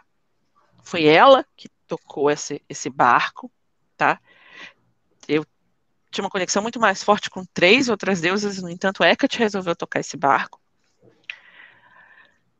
E de lá para cá, a minha relação com ela vem se estreitando cada vez mais, tá? É, o meu trabalho com necromancia é quase totalmente junto com ela o meu trabalho de abrir, né, caminhos para as pessoas na magia, né, de dar aquele toquezinho que abre a jornada e aí daí para frente a pessoa consegue prosseguir. Isso tudo é influência dela, tá? É, a gente estava até é, conversando sobre isso, eu e o, e o Digital antes do, do Hangout, que para mim, por exemplo, e, né, e para várias outras pessoas, o principal símbolo de Hecate não são nem as tochas, é a chave. Tá? É a chave. Por isso que eu fiz a tatuagemzinha simpática aqui para ela. Tá? E a chavezinha aqui para ela. Tá? É, quando eu estava no Brasil, o que ela usava para poder sinalizar para mim eram largatixas. Elas apareciam para todo lado. Tá? Aqui, como não tem largatixa, ela usa chaves. Eu acho chave na rua. As pessoas me dão chave de presente. Acontece de tudo. De tudo. Quando ela quer falar alguma coisa comigo e eu estou ignorando ou distraída demais para perceber, tá? O que acontece com uma certa frequência, eu diria, tá? E aí ela ela manda chaves, tá? O gostoso de lidar com Hecate é que eu sempre sei o que esperar. Então, tem essa coisa de conforto, de estar com uma deusa que não vai fazer, né, não vai virar minha vida de cabeça para baixo mais do que já virou quando eu mudei para o Canadá. É como se assim, ah, eu fiz isso, eu sacudi a sua vida, agora beleza, eu vou deixar você quietinha aí. Tá? Eu vou deixar você criar a, né, se sentir novamente confortável, tá? Hecate é uma deusa que não exige muito, então, assim, as pessoas, às vezes, quando viajam, ah, Hecate está me exigindo isso. Hecate não exige nada, tá? Mas ela vai te confrontar, ela vai fazer você confrontar seus medos e aquelas coisas de você mesmo que você tem medo de mexer. Ela não deixa você ignorar essas coisas, tá? Basicamente isso confrontar a si próprio, né? Uhum. Eu acho que é a principal forma que a deusa usa de fazer a gente se fortalecer. É. Eu Ah, acho que um dos, um dos principais papéis que ela gosta de cumprir é o de desafiadora. mas ela é uma desafiadora leve. Por exemplo, quando Sekhmet é desafiadora, ela costuma fazer coisas tipo jogar você no fogo, tá? Quando Ah. Tiamat é desafiadora, ela te engole, te mastiga, essas coisas assim. Hecate não. É sempre Qual foi o mais topei? delicado. Vamos às perguntas? Vamos lá. A primeira. A primeira é do Otávio. Ele está perguntando se existe alguma associação histórica das máscaras com Hecate. Honestamente, eu não me lembro. Uma associação histórica, eu não me lembro. Eu sei que é uma associação que todo mundo faz. Todo mundo Ah, que trabalha com Hecate faz essa associação. Eu não me lembro historicamente de onde vem essa associação. na Grécia Antiga, nas encruzilhadas, uma das formas deles instaurarem altares para Hecate era colocar uma estaca no centro da encruzilhada e colocar uma máscara. Às vezes três, encarando cada um a uma direção. É, mas por quê? Eu acho que era a forma mais simples que eles tinham de representar a face da deusa. É, é essa que é, eu sei que, que, que tem uma explicação para isso. Em algum momento eu já devo ter até lido, mas eu não me lembro.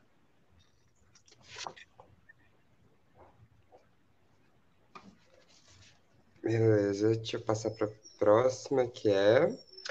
Hecate é mãe de alguma divindade? Ixi, Ah, alguns autores já retratam, né? Como sim, Circe. sim. Aliás, eu já atendi, atendi uma Circe no aeroporto. Alguns, alguns autores associam. Agora, hum, ela nunca me disse nada. Ela nunca me disse nada. Não é que nem a Sete, né? Com Eru, claramente. Sim. Tem uma pergunta aqui no chat. Hecate e Hermes formam um bom casal divino? Sim, com certeza. Muito. Com certeza. Tá? E o Alex diz que Medeia, historicamente, é filha dela. Aí é que tá, né? Assim, é, existem versões que dizem que Hecate, é, Medeia era uma sacerdotisa de Hecate. E não filha. Hum. Vai se saber, tá? Aí o, o David está aqui perguntando, você né, que é, é, pode, poderia contar um desafio que passou por Hecate? Velho, eu mudei de país por causa dessa deusa, que é um desafio maior do que mudar de país. Puf. Entendeu? Desafio dia 7 foi quando o Cedric nasceu e quase morreu. Né? O mesmo processo que ela passou com Eru, né? Que foi picado e, e quase morreu, eu passei com o Cedric quando ele nasceu. Então, assim, olha só que lindo. Então, você pode pensar que, pô, quase perder o seu bebê foi uma coisa muito mais drástica. Mas, ao mesmo tempo, mudar de país com duas crianças, é, é tá? O que tem a ver o Canadá com Hecate? Muito boa pergunta. No dia que você descobrir essa resposta, por favor, me conta, porque eu não sei.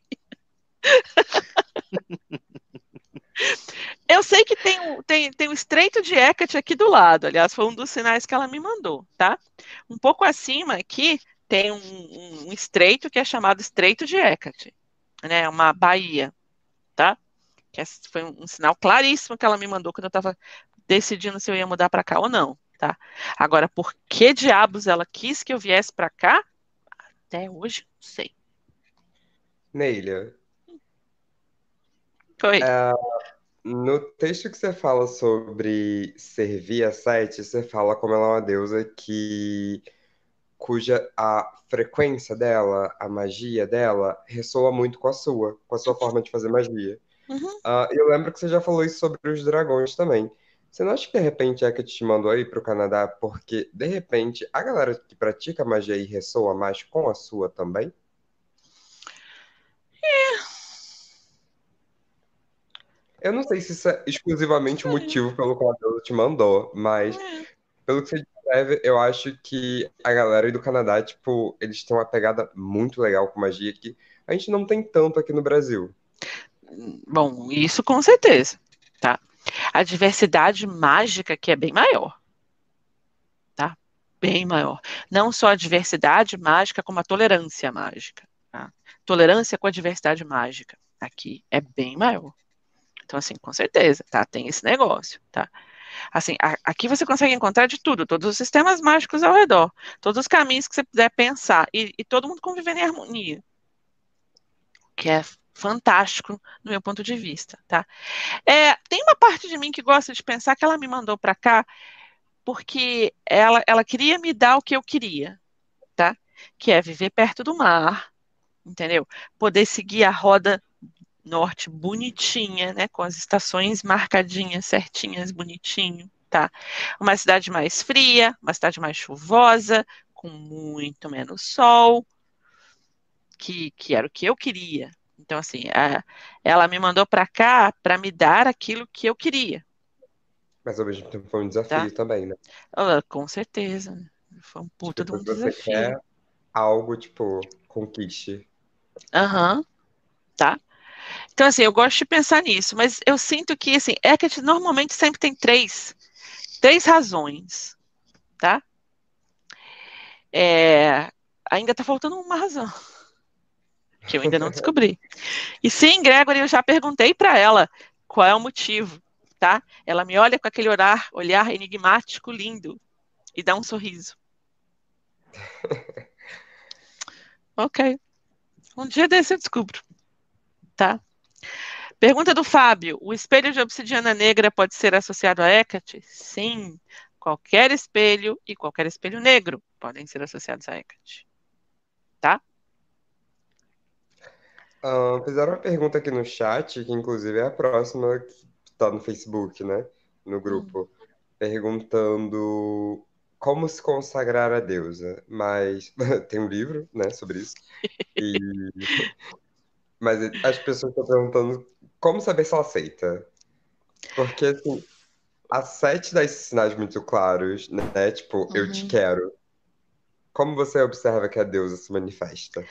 Hecate não costuma. Porque, honestamente, a sensação que eu tenho é de que Hecate não se importa. Tá? Ela não faz questão. Mas é, quando eu digo isso, não é como se fosse assim, como se ela estivesse desdenhando. Não é isso. Entendeu? É mais como assim, ela quer saber se você realmente quer. Então ela espera. Ela não dá sinais muito claros para ninguém, até hoje, que eu, que, eu, que eu já conheço. Ela espera para ver se você quer realmente oferecer. Entende? Pelo menos assim. É, é, essa é a, a forma, né? É a minha experiência pessoal, tá? Ela aceita? Ela aceita. Agora, lembre-se, com boa parte das divindades, você pode que meio que escolher a maneira como o seu sacerdócio com aquela divindade vai expressar.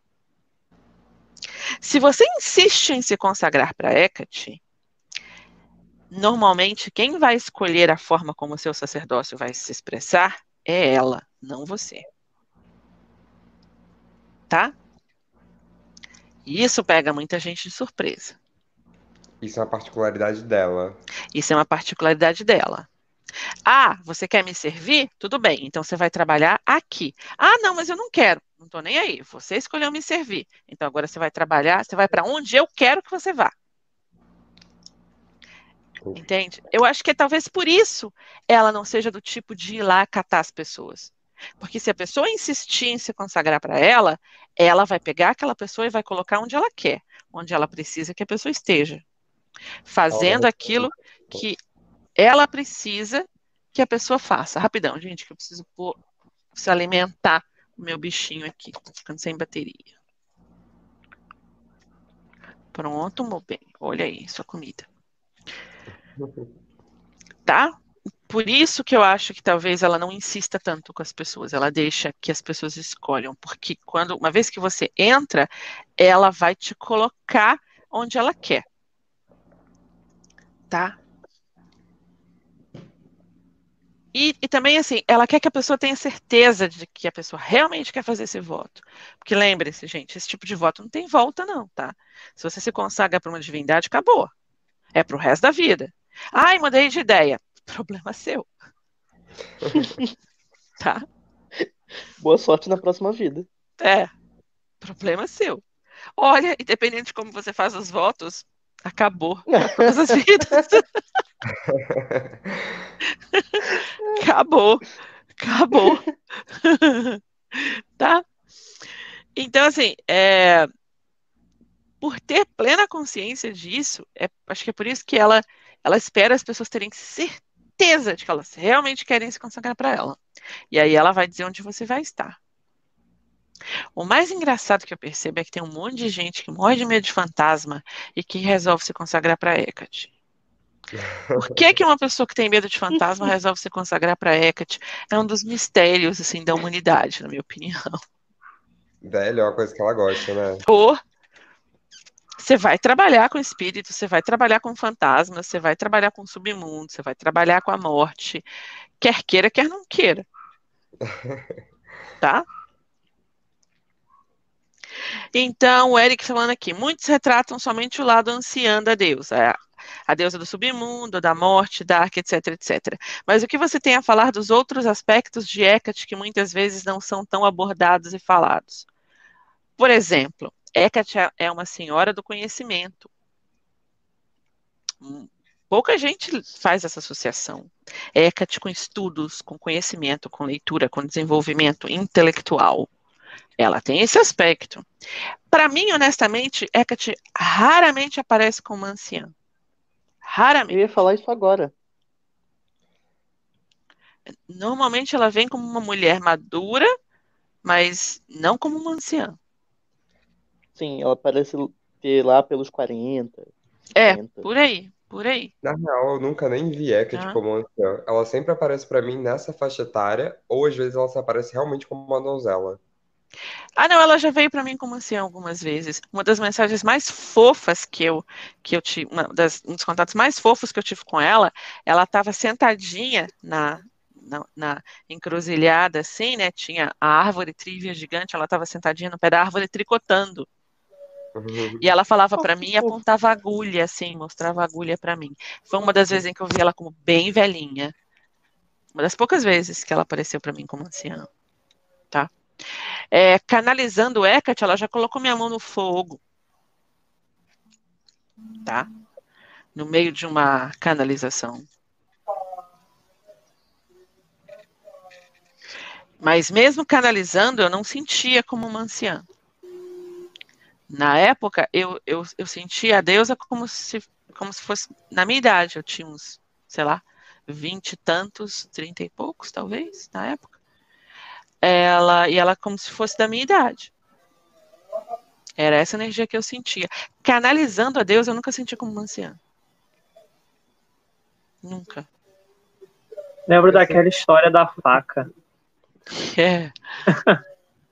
Eu sinto muito a Hecate como se ela fosse muito eterna. Ela não tem uma idade assim pra você realmente olhar pra ela e falar: você é uma Uhum. donzela, você é um ancião, você. É como se fosse realmente três deusas numa só deusa. Hecate Sim. é o entre mundos por excelência, tá? É, é, é, é limiar, tá? E as pessoas que se sentem atraídas para Hecate, para um contato mais profundo, são pessoas que também estão no limiar, sempre no limiar. São pessoas que nunca estão verdadeiramente confortáveis com o status quo, ou verdadeiramente confortáveis com a situação como ela é. São pessoas que estão sempre buscando algo a mais, elas estão sempre com um pé em cada mundo, um pé em cada realidade. Essas são as pessoas que têm essa compatibilidade e essa, esse, essa atração atávica pela deusa. É porque você é tão entre mundos quanto ela. Eu fico percebendo isso na minha relação com algumas divindades, porque tem Hecate, que é entre mundos, eu tô sempre muito ligada a deusas que estão assim entre mundos. Rhiannon, Persephone. Aí eu, gente, que isso? Que rolê é esse? É. Tem mais perguntas, Dito? Tem sim. Aqui no grupo, a próxima é: qual a relação de Hecate com o mar? Existe a referência dela no hino órfico, mas além dessa, mais nenhuma. Na verdade, eu sinto que nem é tanto com o mar, é com a praia. É o entremundos de novo. Tá? A praia é o quê? A praia é entre, né? Entre o mar e a terra. É, é esse limiar. Eu sinto que as praias pertencem a Hecate. Particularmente aqui, tá, gente? No Pacífico. Isso é muito claro. Uma pergunta aqui. Como Hecate lida com iniciantes? Quem nunca teve contato com ela? Ela tem uma paciência infinita. Sério, ela tem uma paciência infinita.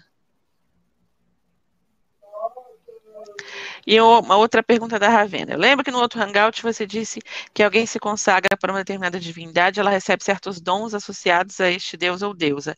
Quais dons Hecate oferece? Essa liminaridade ou limiaridade é um dos dons que ela oferece. Tá? É, Hecate abre portas para você. Ela te dá essa capacidade de abrir portas.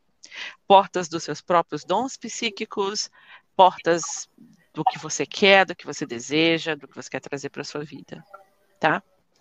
A capacidade de ver por trás das máscaras das pessoas, esse é um dos, um dos dons de Hecate. É, capacidades oraculares, tá? E sim, ah, os dons necromânticos, tá? Todos eles. Essas Ok. pequenas aberturas, como você falou, Uhum. Pequenos toquinhos. Tá. É, esses são os, os, os dons dela. E ela tem é, é aquele lance de você. É, é uma deusa super confortável com ela mesma. Se vocês perceberem, todos os mitos em que ela aparece, ela, tá, ela é sempre super confortável com ela mesma. Você nunca tem um mito de Hecate em que ela esteja em conflito com alguém, com ela mesma, com, com alguma situação, nada. Ela está sempre de boíssima. Essa coisa de estar confortável com a própria pele é um dos dons de Hecate. É uma das coisas que ela traz para os devotos dela e para os sacerdotes e sacerdotisas dela. Você adquire isso. Você aprende aquilo que você precisa para se sentir confortável com você mesmo. Eu acho que ela é uma deusa que ela te faz abraçar a sua própria individualidade. Uhum, Sim. Agora, Hecate gosta disso, ela gosta de individualidade, ela gosta de pessoas que se aceitam como únicas. Ela não gosta daquelas pessoas assim, ela não. ah, não, é, não é que não gosta. Ela vai te confrontar muito se você for do tipo que segue o bando. Tá? Do tipo que segue. Ela vai te confrontar muito, até te sacudir com isso, tá? E aí ele pergunta: Hecate dons de cura? Com certeza. Não é, uma- não é um dos aspectos muito citados dela, mas ela é uma excelente curadora. Tá?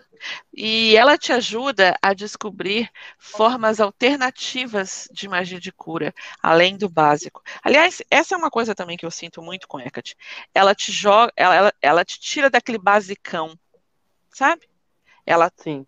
vai, vai fazer com que você aprofunde em tudo que você faz, tudo que você fizer, ela vai te aprofundar. Ela, ela aprofunda a sua magia, ou ela te leva a aprofundar sua magia. Tá? Ó, o que, que tem aqui? Esse ser aqui. É aquele aspecto de fazer crescer, né? Que você estava falando. Do conhecimento, Exatamente. Tá?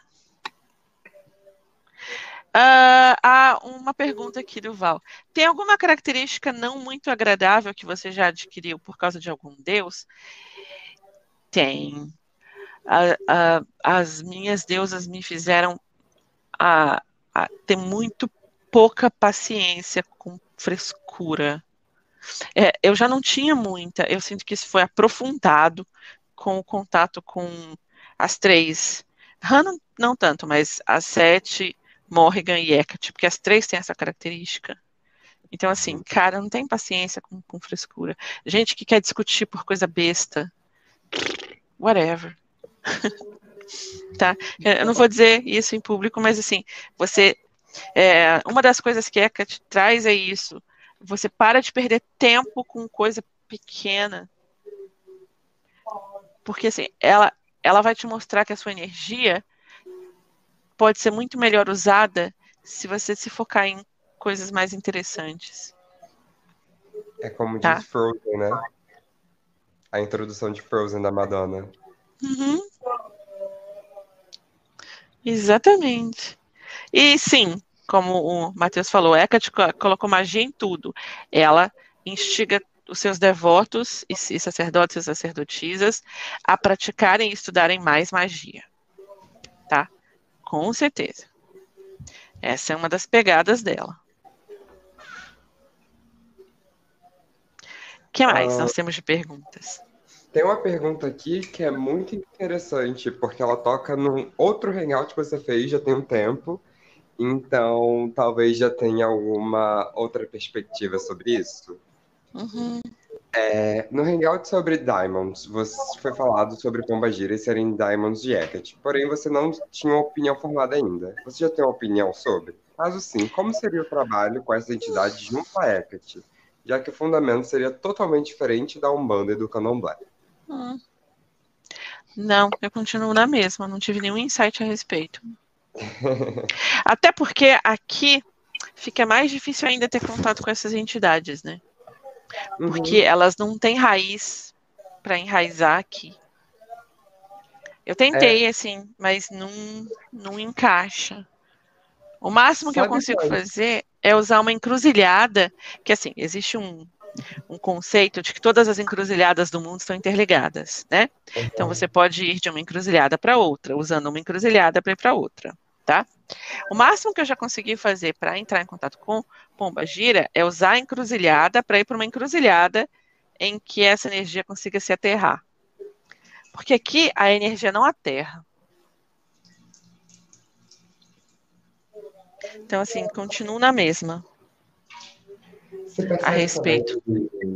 As pombagiras, os exus, esse povo de rua da Umbanda do Candomblé, eles são uns espíritos assim muito folclóricos ao mesmo tempo aqui do Brasil, no sentido de que eles são espíritos da nossa terra de fato.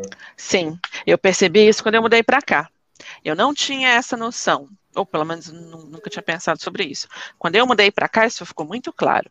Eles são espíritos locais. Eles são associados à terra brasileira. Um amigo meu, ele trata esses tipos de espíritos como se fossem ancestrais da Terra. Porque todo mundo viveu aqui no Brasil participou ativamente da construção do Brasil em algum nível, né? Uhum. Tipo, as pombagiras eram uh, prostitutas, mulheres do Brasil, daí tem os que eram comerciantes e viajantes, então foram pessoas que participaram da construção social do Brasil, né? Uhum. A galera que realmente movimentou a terra. É. Tá certo, sim. E talvez por isso é tão difícil acessar eles daqui. Eles não conseguem aterrar aqui. Tinha uma galera aí, um tempo, que gostava muito de trabalhar com a imagem da Pomba Gira, de Maria Padilha, lá, lá. Inclusive a. Eu acho que é a Judica Eels, né? Que é aquela autora do A Book Uhum. of 5000 Spells. Ela, nesse livro mesmo, ela tem os feitiços que estão com a Maria Padilha. Uhum. Ela já falou num podcast também que, tipo, ela adora trabalhar com ela. É, mas se algum dia ela for pro Brasil, ela vai perceber a diferença da energia. É Uhum. aquele negócio, né? Quando você está acostumado com um nível pequenininho, imagina assim, você está acostumado com um nível pequenininho aqui. Você está acostumado com isso, é normal. Aí, a hora que você chegar e pegar um nível aqui, você vai tomar aquele Uhum. baque e vai falar, ui!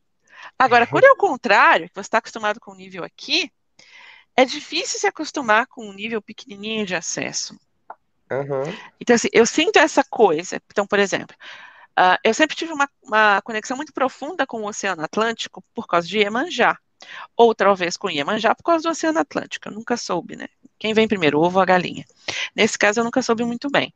Mas essa associação sempre foi muito clara para mim. Aí eu venho morar aqui, pertinho do oceano. E a primeira coisa que eu tentei fazer foi ir lá no oceano. Assim que eu cheguei, foi ir lá no oceano me conectar com Iemanjá. Quem disse? Hum. Nope. Não tem Iemanjá no Oceano Pacífico.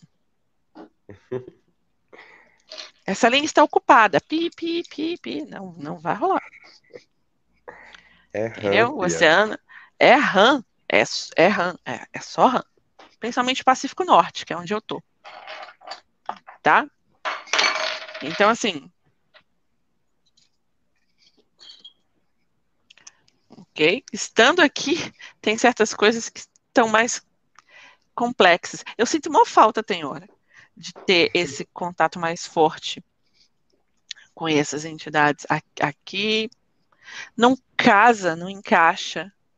E aí eu fico sem querer forçar, porque eu sinto que forçar não é a resposta. Entendeu? adaptar.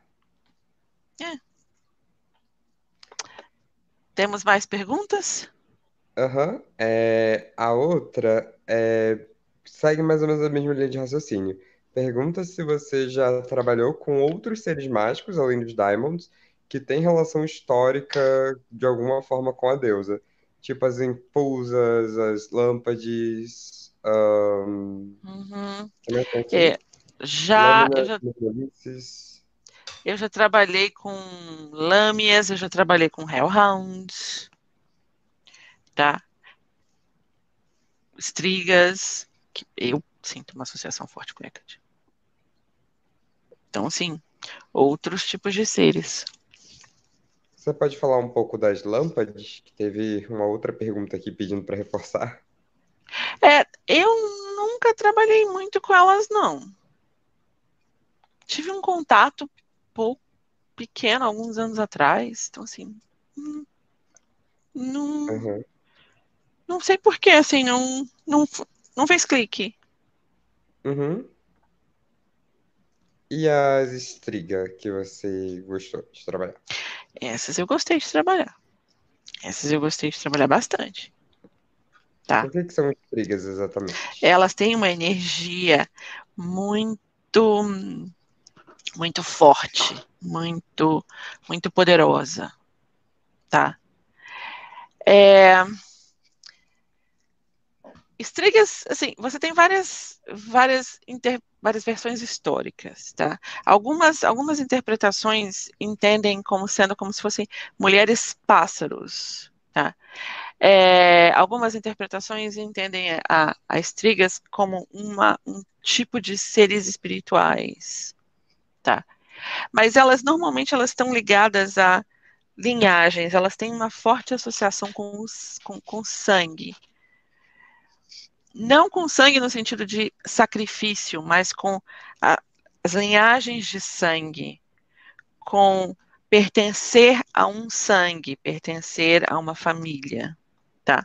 Elas têm uma forte conexão com a noite, são, ser, são seres extremamente protetores, mas são desafiadoras por excelência. Tá? Então, assim, elas vão trazer para você essa coisa de, de, de se desafiar e de olhar para os lados escuros de si mesmo e para os lados escuros do mundo. Elas abrem essas, elas tiram os véus para você enxergar esses lados mais escuros, tá? Com isso, elas abrem portas mágicas na sua vida, né? Porque tem certos, certos caminhos que você não estava vendo, porque você estava focado na luz. Quando você se volta para as sombras, você enxerga. Ao mesmo tempo, elas. É, é um lado meio guerreiro também.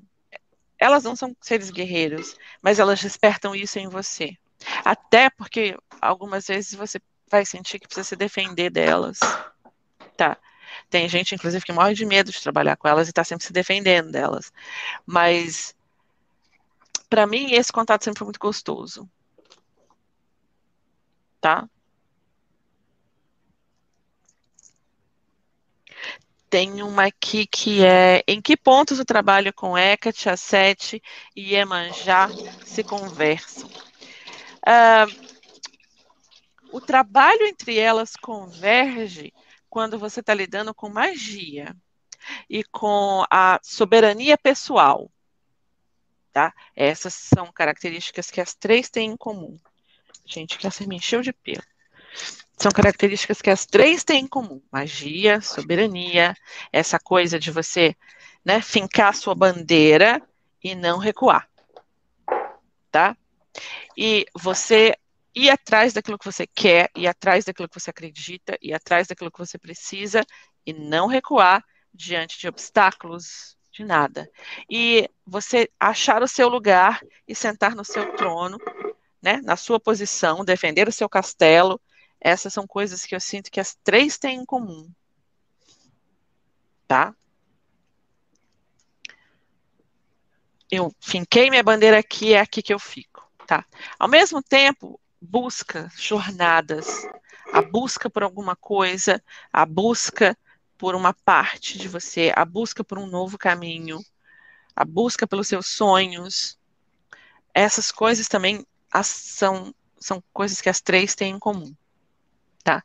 E excelência mágica, nenhuma das três tem paciência com coisa mal feita, coisa feita meia boca. Você tem que ter excelência naquilo que você faz. Isso as três deusas têm em comum. Nenhuma delas tolera algo meia boca. Tá? E não é exatamente porque elas são caprichosas, é porque elas querem que você faça bem feito, você tem capacidade para isso. Exatamente. Exatamente. E elas te ensinam a não aceitar menos do que o que você merece. Elas não aceitam, então elas também não querem que você aceite. É muito uma quest sobre amor próprio, né? E ao mesmo tempo sobre poder pessoal. Sim. Inclusive, é uma coisa que eu debato muito, inclusive com esse meu amigo, que é do candomblé e tudo, porque ele já foi praticante Wicca por um tempo, mas nunca chegou a realmente se iniciar, né? É, e aí ele fala muito sobre como, tipo, é besteira é, exercitar seu amor próprio, autoconfiança, que, tipo, é, isso não é realmente tipo, a chave para você fazer um feitiço de amor bem feito, como tipo a Laura Cabot coloca na parte sessão, né? Do poder da hum. bruxa. Mas eu percebo muito mais que todo esse trabalho, todo esse engajamento de você se amar, de você realmente querer o que é melhor para você, é justamente você exercer o seu poder pessoal. É uma busca pelo seu poder pessoal. Não é uhum. exatamente sobre ah, ah, eu gosto de mim mesmo, então fulaninho também vai gostar de mim. E nessa busca pelo amor pessoal, você vai se conhecer.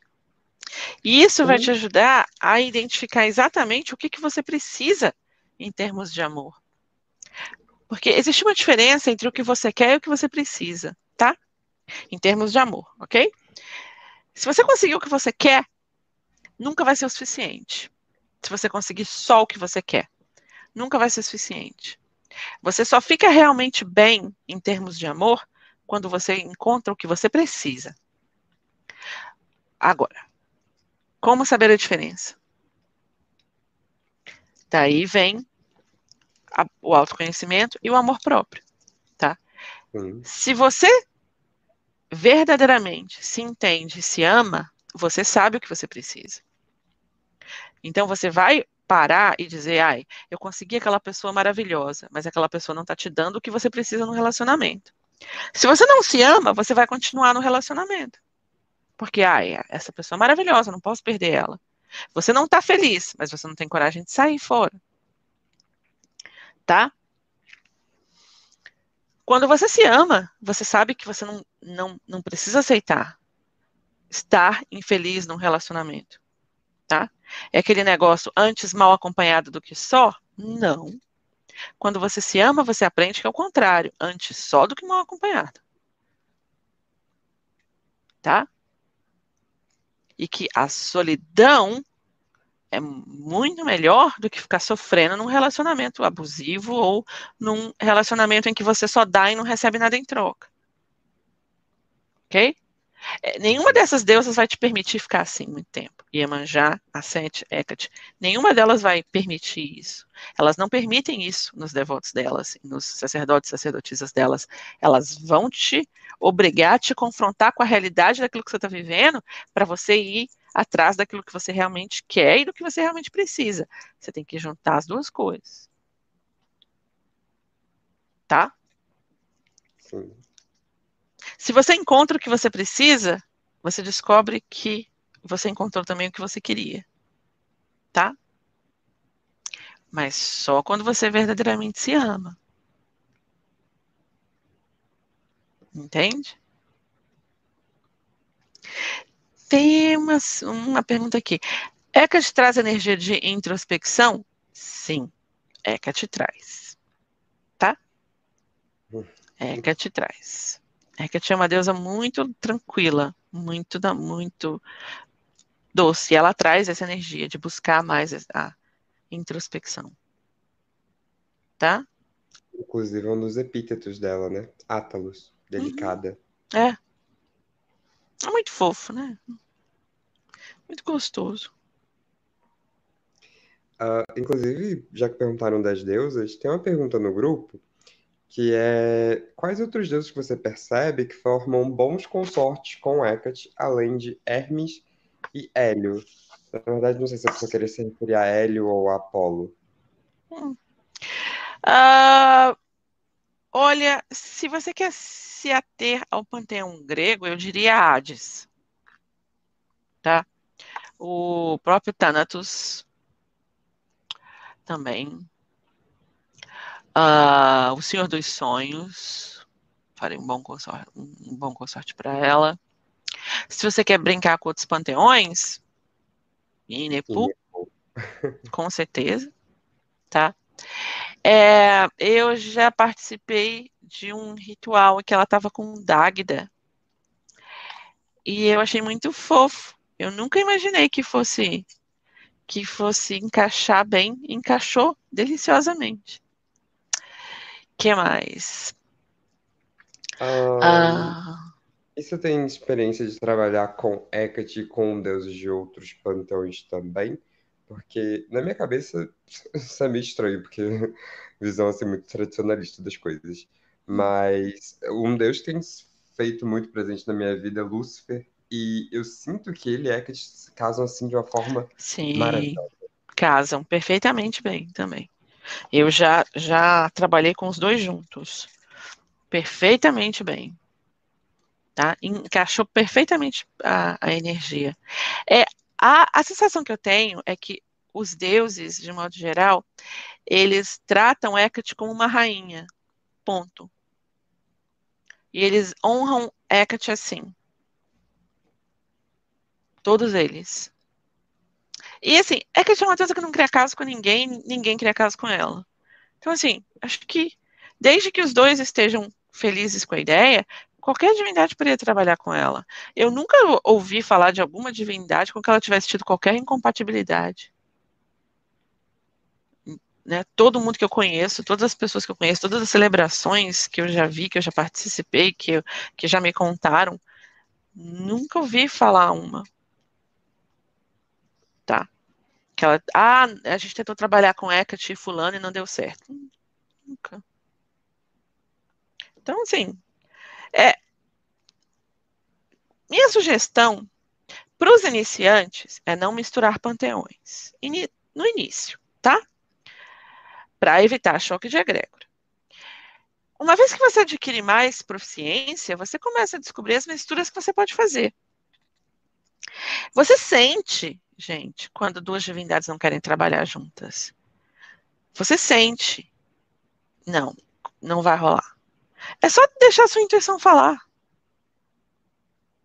Agora, honestamente, eu nunca, ninguém me reportou qualquer divindade que tenha tido qualquer. Assim, Hecate tenha. Não, não estou afim de trabalhar com essa divindade. Não. Nunca. Tá? Aí que, que a Toledo aqui fala: Pan seria um bom consorte para Hecate? Pergunta para eles. Mas eu não vejo nenhum problema. Eu sei que eu já participei de um ritual com Hecate Dionísio. Foi muito fofo. Eu sinto que eles se dão super bem também, apesar de eu nunca uhum. ter celebrado os dois juntos. Sim, é. Tá? Muito fofo. Então.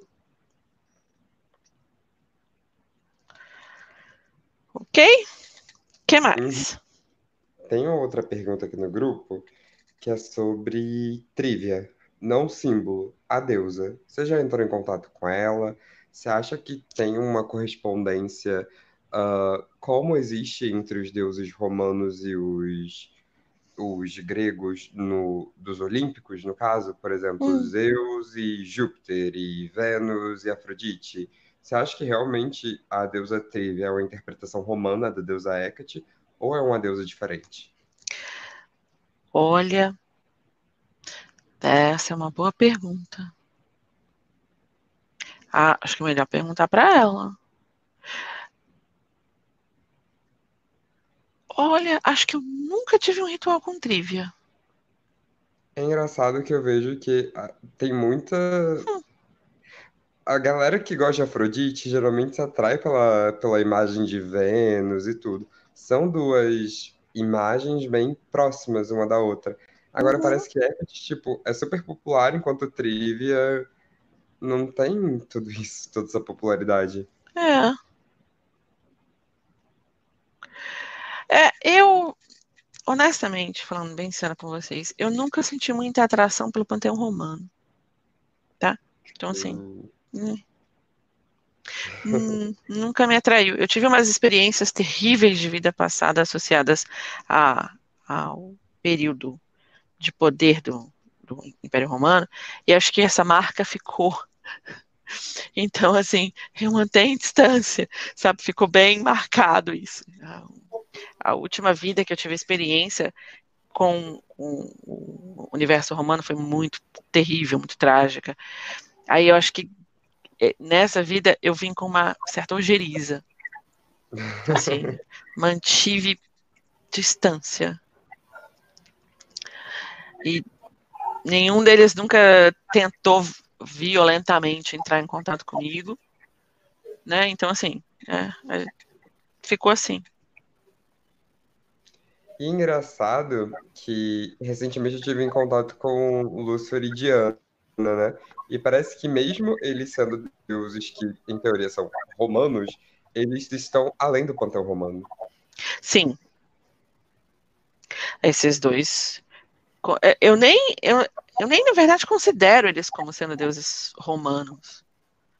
Tá? Para mim, eles transcendem, com certeza. Tá?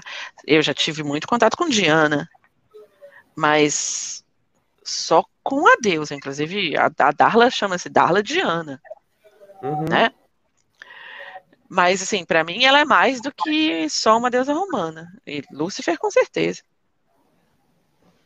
Eles parecem aqueles Tá. tipos de deuses bruxos mesmo, sabe? Da bruxaria. É, Independente de qual sistema você esteja praticando, de qual tradição, de que caminho você esteja seguindo. você vai trombar com eles em algum momento. Exatamente. Do Panteão Romano eu só tive o quê? Experiências que com é, Westa. Que, peraí, Vesta, né? Aham. Ai, fazer latim na faculdade tá me deixando muito louca. É, mas só tive relacionamento com ela. Aí eu fui pesquisar o porquê e tal, aí veio num sonho, que eu já tive uma vida como sacerdotisa dela. Aí eu falei, ah, que incrível. Aí eu falei, É. sendo que eu também gosto muito de Estia, né? Mas eu sinto mais proximidade com Estia do que com Westa. Mas eu falei, ai, que fofo. Fofa. É, eu trabalhei com Vesta na marra.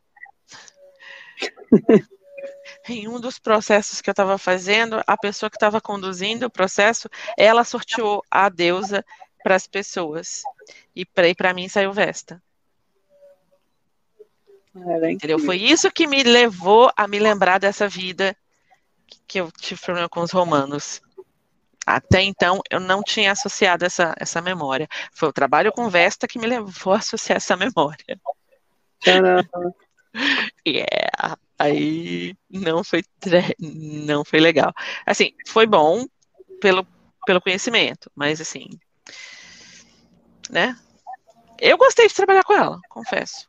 Gostei, achei uma deusa fofa, mas não me chamou tanto, tá? É, eu já tive um lance com Concórdia, tá? Também rapidinho, assim, um, um processo. Não lembro muitos detalhes, tem muitos anos, tá?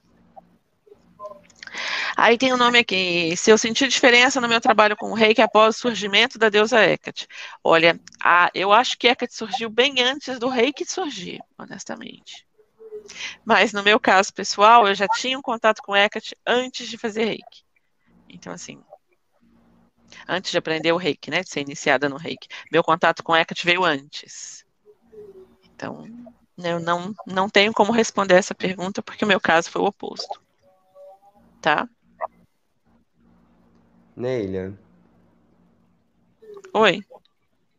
tem uma pergunta aqui que eu acho bem legal, né? Porque assim, a gente já falou que a Hecate é uma deusa que ela é muito delicada, ela é muito de boas e tal.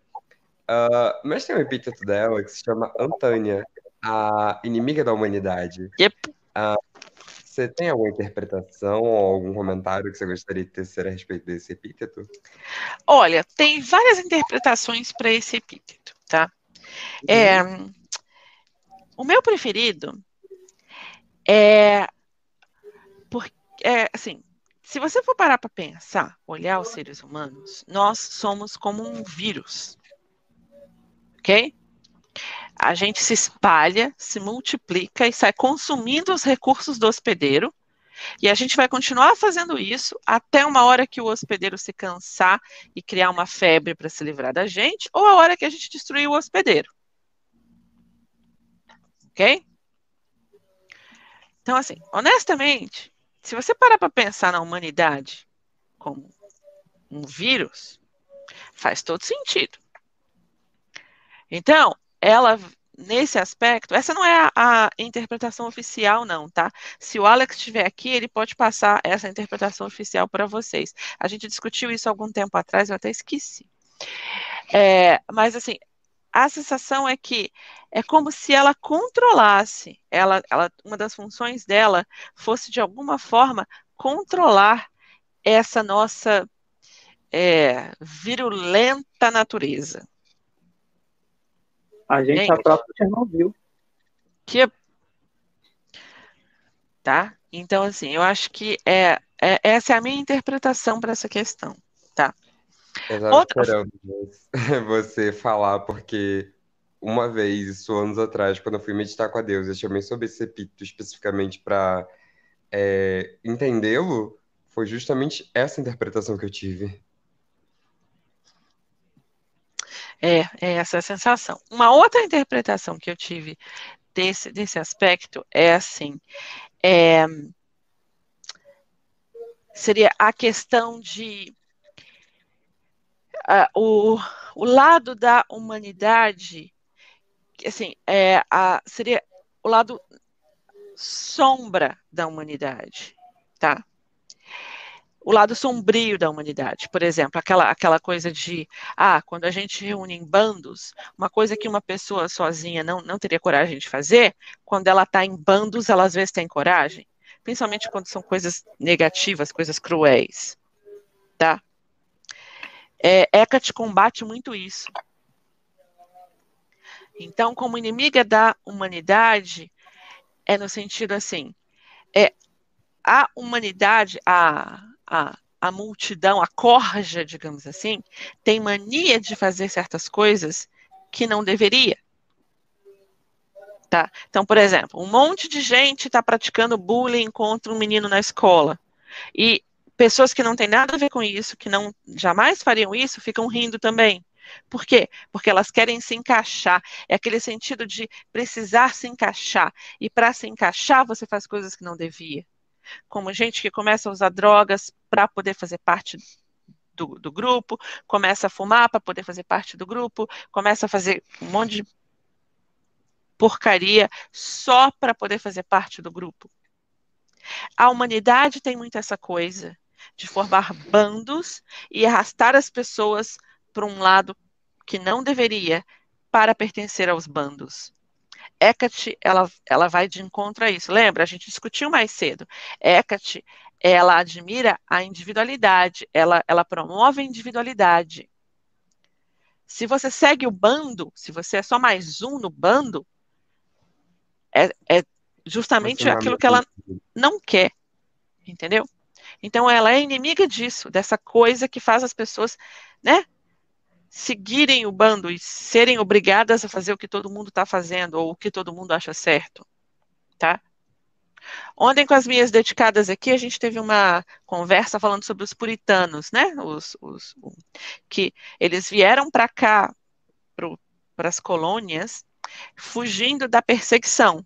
E quando chegaram aqui, eles começaram a perseguir todo mundo que era diferente ao redor deles. Essa coisa da natureza humana, isso faz parte da natureza humana, essa é uma das coisas que despertam essa inimizade em Hecate. Tá? E o famoso espalhar da miséria, né? Miséria gosta de companhia. Você está miserável, você vai fazer a vida de alguém miserável. E, nesse caso, ela é a inimiga da humanidade. E essa é uma característica basicamente humana. Então, a impressão que eu tenho é de que é como se ela estivesse tentando nos lapidar ela é inimiga da sujeira que a gente carrega. E essa sujeira é inerentemente humana. Então, nesse aspecto, ela é inimiga da humanidade. Tá? Pelo menos essa é a minha interpretação pessoal desse epíteto. Isso que você falou me lembrou muito a runa Manas. Porque, ao mesmo tempo que ela é a runa dos grupos, ela ao mesmo tempo é uma runa muito solitária, porque ela justamente Pravana se olhando no espelho e reconhecendo a própria individualidade, de que ela é única, de que ela é a deusa. E é muito aquela quest sobre o poder pessoal, sobre o amor próprio uhum. e todas essas questões. Sim, a gente volta para o mesmo tema, que é um tema dela tá? É. O Val aqui está perguntando, e o cabelo, quando vai ficar azul? Nunca, não pega. Tem vermelho demais no meu cabelo, o azul não pega de jeito nenhum. Vai ficar roxo. Não fica, cara. Não fica. Tem muito amarelo, tem muito laranja no meu cabelo. Então, é, ele, ele, ele vai para o marrom, ele não vai para o roxo. Nossa, deve ficar linda. Já ficar linda de vermelho? Não, mas não, não pega de jeito nenhum. A única maneira de eu conseguir pôr um roxo ou um azul nesse cabelo seria descolorir, tirar o vermelho inteiro. Eu não vou fazer isso. Entendeu? Não vou fazer isso. Eu brinquei uma vez de tentar pôr umas pontas azuis, ele foi pro roxo, ele foi pro marrom. Aí assim que eu lavei, voltou pro vermelho. Saiu tudo assim. Ou seja, não, não pega. Tem, tem vermelho demais. O cabelo já tá até banindo a cor. Sai. é, não. Quero não. Sério, eu tentei passar ponta preta, não pegou? Cara, e falando em cabelo, em deusa, é, uma amiga minha, que ela é super devota de Morrigan, uma coisa que eu não sabia que ela historicamente é representada, né? De cabelos vermelhos, como Bridget. É, sim. Você não sabia disso? Não, que elas são deusas, na verdade, tipo, Ela é muito celta, próximas, né? inclusive na história elas acabam É. se confundindo. É que geralmente as representações modernas que a gente tem de Morrigan é dela como uma mulher morena, né? Pela associação dela com o submundo.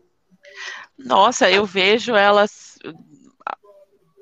a- maior parte das vezes com, com cabelo vermelho. Tanto que a, a estátua que eu fiz pra ela, né, de boneca, é, ela tem cabelo vermelho, bem vermelho, cacheadão, grandão. Eu vejo ela com a cor do seu cabelo, Nilian.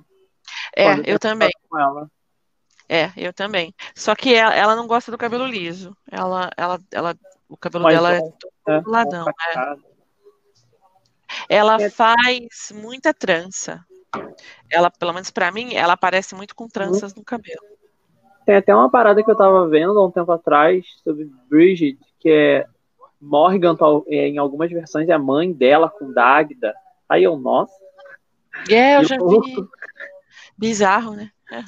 sim. Honestamente, nessas, nessas, associ- nessas associações loucas todas, eu, eu gosto mais de pensar em Kerrigan como mãe de Scarra. Essa que eu gosto mais, assim. Faz sentido. É. Neila, Faz você já sentido. viu a série Salem? Eu vi. Assim, eu, quando estava entrando, em- aprofundando meu contato com Bridget, é, uma das coisas que eu percebi é que, assim, eu estava assistindo a, essa série na mesma época, né? Eu acho a personagem da Anne Hale totalmente Bridget. Né? E assim, eu acho muito engraçado o seguinte, o pai dela é super bem definido, que é aquele cara que eu esqueci qual é o nome dele, mas tipo, é Uhum. aquele personagem. E a mãe dela fica nessa coisa meio dúbia, se é a Witch Queen, aquela que da atriz que interpretou a Xena, ou se é aquela outra moça, de fato, né? Porque acabou que foi gerada por uma, mas foi criada por outra, e Bridget também tem essa coisa, né? De que tem um pai super bem definido, mas a mãe a gente fica nessa dúvida. Uhum. Ai. Séria, tudo.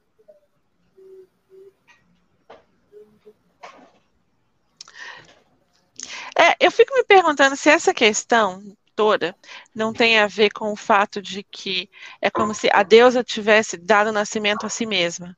Então, assim, você não encontra a, a mãe porque a, a deusa gera ela mesma. Então seria a mãe é no fundo no fundo ela mesma. É uma coisa que faz Hum. muito sentido. também. É, é uma coisa que eu, que eu penso a respeito com essas questões assim, principalmente no panteão celta, né, que isso é mais comum. É. Tem muitas divindades celtas, na verdade. Eu gosto muito, tenho me aproximado muito do panteão celta. E eu percebi isso vendo algumas lendas, tipo, você sabe quem é o pai, mas você não sabe quem é a mãe. Tipo, Anya, é, Rhiannon, aí eu, amadas. Verdade. Tem mais alguma pergunta do... sobre Hecate? Enquanto deixa eu responder aqui uma do, do Gregory, se eu assisti The Witcher.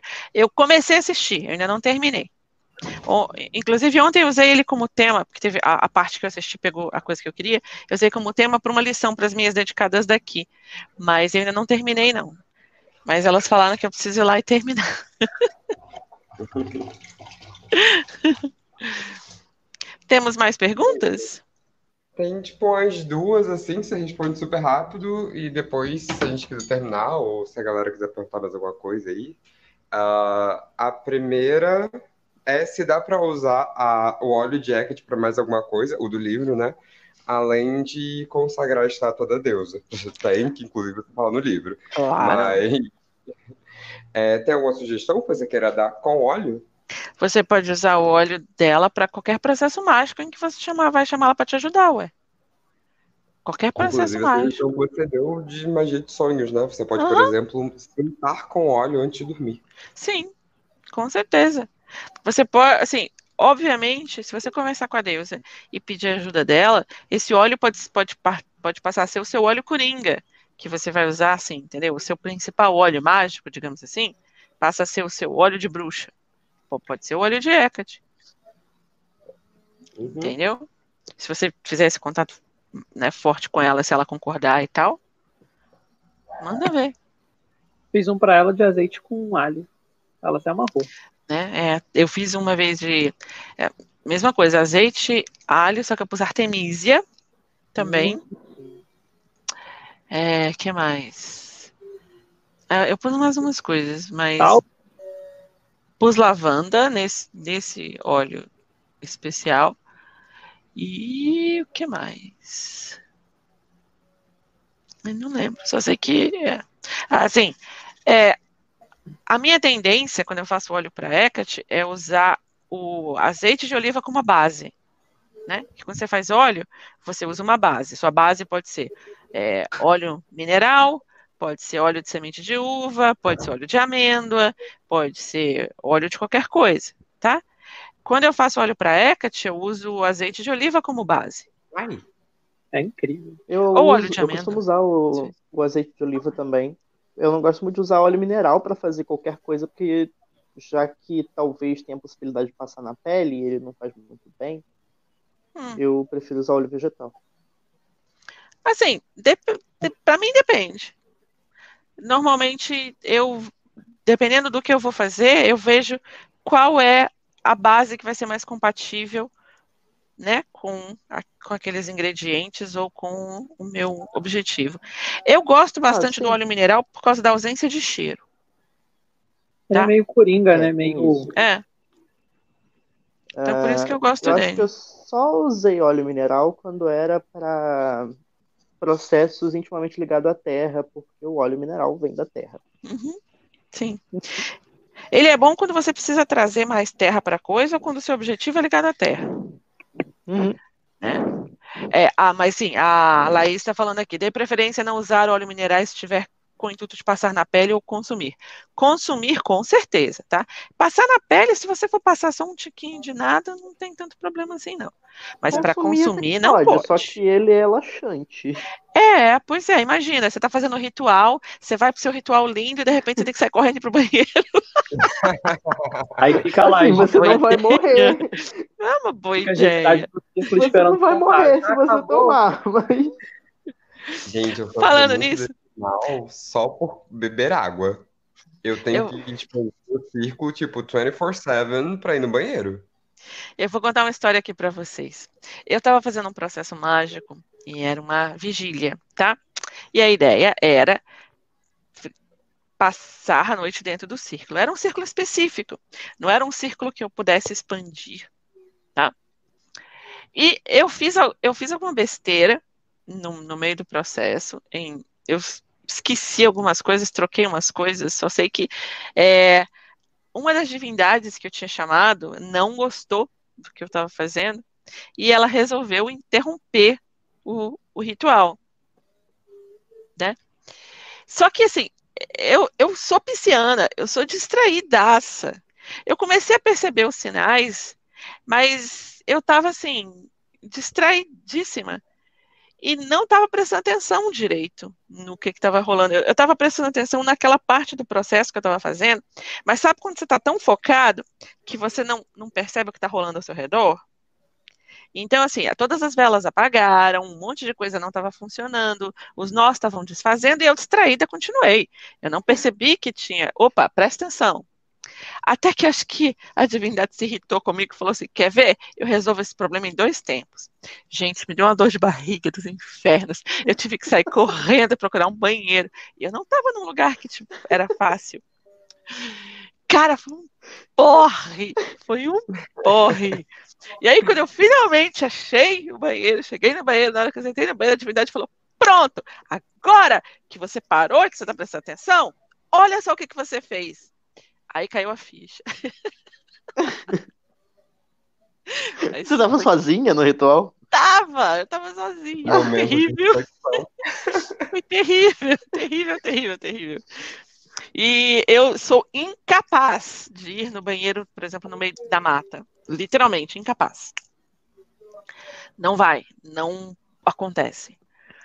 Não, gente, que desespero. Eu suava de escorrer assim. Desespero. Sério, isso foi Tadinha. terrível. Como destruir um ritual? Por Neil Maifert, como destruir totalmente um ritual. Foi assim. Acabei Ai, qual foi a. Morgan me sacaneando. Caraca, Morgan, nossa. Claro. Ai. Morgan sacaneando só lembra a vez que ela se juntou com a Sete Hecate, mandou sete baratas voadoras no meu quarto. Pra eu ficar ligada no que eu tinha que fazer. Aí eu, meu Deus, é. duas ela- e meia da manhã eu indo na rua. Ela tem esse hábito. As sete Hecate iriam deixar eu terminar tranquilamente, iria dar merda, e aí depois elas iriam falar assim, haha, viu? Não. Morrigan faz, faz, faz parar. Duvido que tenha sido ela que incitou a ideia das baratas. Não duvido. Ah, é, é, é, é muito provável. É, é muito provável. É, é muito eu provável. não É, tava- é, que minha avó estava dormindo comigo no quarto, né? Aí eu, tadinha dela. Eu, ai meu Deus. ela é muito travessa. Poxa, Morrigan. eu volto que lutem. Aí, aí vocês falaram nisso, eu, eu lembrei disso, gente, desespero. Eu nunca mais esqueci. Eu nunca mais esqueci esse ritual. Tá velhinho, vou tá lembrando. qual, qual, qual foi seu ritual que falhou miseravelmente? Esse. miseravelmente. Que literalmente deu merda. Deu. Literalmente. Nossa, foi terrível, gente. Terrível, terrível, terrível. Miseravelmente. Eu planejei semanas planejando essa, essa, essa praga desse ritual. Conseguiu fazer ele depois? Não, ah, eu também não vou fazer mais, não. Ah, diabo. Não vou fazer mais. Acabou, Tudo tem um limite. acabou. Não vou fazer mais. Ah, Não, é, pô, não deu certo? Então não. Que mais? Temos mais perguntas? Olha, tem mais uma aqui no Facebook que eu acho que é uma que, de repente, talvez dê algumas respostas legais e acabou. É, tem algum tipo de magia que você não recomenda chamar a deusa? Hecate, no caso? Não. O máximo que vai acontecer, se ela não tiver a fim de trabalhar com você, ela vai deixar bem claro. Não estou interessada. Bye. Eu acho Então, que assim- mais o lance com a deusa é, de repente, não tipo de magia, mas o que que você quer fazer com a sua magia? Mas mesmo assim, assim, não tem nem nada que eu diria para não chamar a deusa. Não, tem. Se você resolver, por exemplo, mas isso ninguém jamais iria chamar Hecate ou, ou nenhuma divindade para isso. Se você quiser tirar uma pessoa da bruxaria, você não vai chamar uma divindade, você não vai chamar uma deusa da bruxaria para tirar alguém da bruxaria, né? Mas assim, você pode até tentar, mas Hecate vai claramente dizer, "Hum, hum, não, vai. Entendeu? Então acho que seria uma coisa dessas. Fora isso, você sempre pode chamar. Ela nem sempre vai aceitar. Mas assim, Ahn, o fato dela dizer não para algum pedido seu já, já vai te ajudar, né? Porque você vai entender, pô, mas por que não? Entendeu? E aí, se você mas tiver se a pessoa cometeu tipo, uma burrada assim muito grande, se a pessoa te sacaneou muito, ainda assim a deusa não concordaria em fazer isso? Não, olha só. Existe. Pensa bem, se você está fazendo uma retribuição para a pessoa, Uhum. vamos supor que você resolveu fechar os centros psíquicos dela, tá? Uhum. É uma retribuição. A deusa pode ou não resolver te ajudar. O que eu estou Uhum. falando é, seria no sentido assim, como se você, se você tivesse alguma coisa contra a bruxaria e você quer afastar a pessoa da bruxaria porque você não quer que ela siga Hum. aquele caminho. É, é Uhum. nesse sentido que eu estou falando, entendeu? Uhum. dificilmente Hecate iria a concordar com um negócio desse. Só que eu nunca consigo imaginar alguém que tem algum problema com a bruxaria chamando Hecate para começo de conversa. É, Então, né? aham. Eu tinha entendido como uma retribuição mesmo, tipo, fazer a Não, pessoa deixar de ser bruxa. Não, retribuição, ela sempre vai. Assim, você não tem como fazer uma pessoa deixar de ser bruxa. Você Aham. pode tirar o acesso dela à magia, mas você não tem Aham. como fazer uma pessoa deixar de ser bruxa, Sim. Entendeu?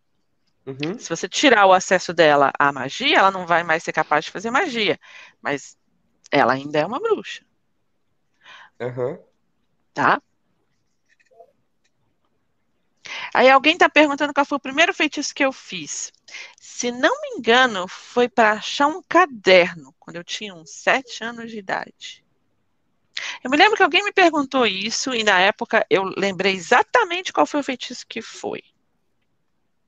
No Ash você disse que foi esse. Foi esse, né? É, então, Aham. então foi esse mesmo. Eu tinha, eu tinha uns 7, 8 anos de idade. É. Esse é o que mais me vem à mente, pelo menos no momento.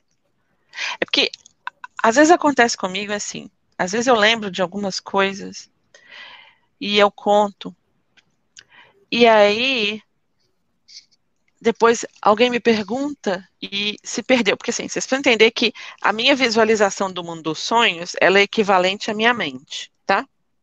A minha mente é um buraco negro gigante com as bolhas das informações. De vez em quando algumas bolhas desaparecem no meio do resto. E aí eu, eu demoro um tempo para acessá-las de novo. Então às vezes acontece. Como de, a minha mãe dizia, as coisas que você esquece só não surpreendem mais do que as coisas que você se lembra. Então, sim, acontece. Tá? Mais alguma pergunta? Que nós já estamos a duas horas e meia. No grupo, eu acho que foram todas. Beleza, então. Eu tenho uma. É, eu tava aqui, tava até lendo no grupo, né, o, o post de perguntas de Hecate, o Dito ele falou que tem 13 possíveis, né, caminhos, Dito, ó, é, de lidar com magia com Hecate. Aí eu vi espelhos ali, eu- aí eu parei e pensei, como é que a gente pode linkar Hecate, magia de espelhos e magia de sonhos? Você tem algum tipo de ideia, alguma coisa interessante para se fazer? Porque eu acho que espelhos dá super para usar para fazer magia de sonhos. Com certeza. Olha só, é, a questão de Hecate com espelhos é muita essa questão de se ver, tá? O espelho é um dos símbolos de Hecate, é um dos, dos, dos instrumentos ligados a ela, para você se ver, ok? Se enxergar de verdade, por trás de todos os véus, tá? É, ao mesmo tempo, os espelhos agem como portais. No, nos dreamscapes, nos mundos de sonhos, os espelhos são normalmente portais. Tá? Assim, espelhos são portais, mas no mundo dos sonhos isso é muito mais claro. Ok? Uhum. É possível, por exemplo, você consagrar um espelho e gerar uma manifestação onírica desse espelho e consagrar esse espelho como uma ferramenta para Hecate. Tá? E a manifestação onírica desse espelho vai sempre te mostrar pistas de algo que você não está conseguindo enxergar no sonho. Hum. Entende? Então, por Uhum. exemplo, você está no meio de um sonho e você não está conseguindo enxergar a temática, o objetivo daquele sonho. O que, que aquele sonho está querendo te dizer? Se você tem essa ferramenta, você pode chamar o espelho e o espelho vai te mostrar o que, que você precisa ver naquela situação.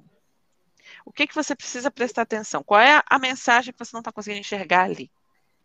Essa é uma maneira de você ca- casar essas coisas tranquilamente. Legal. Vai funcionar com uma beleza.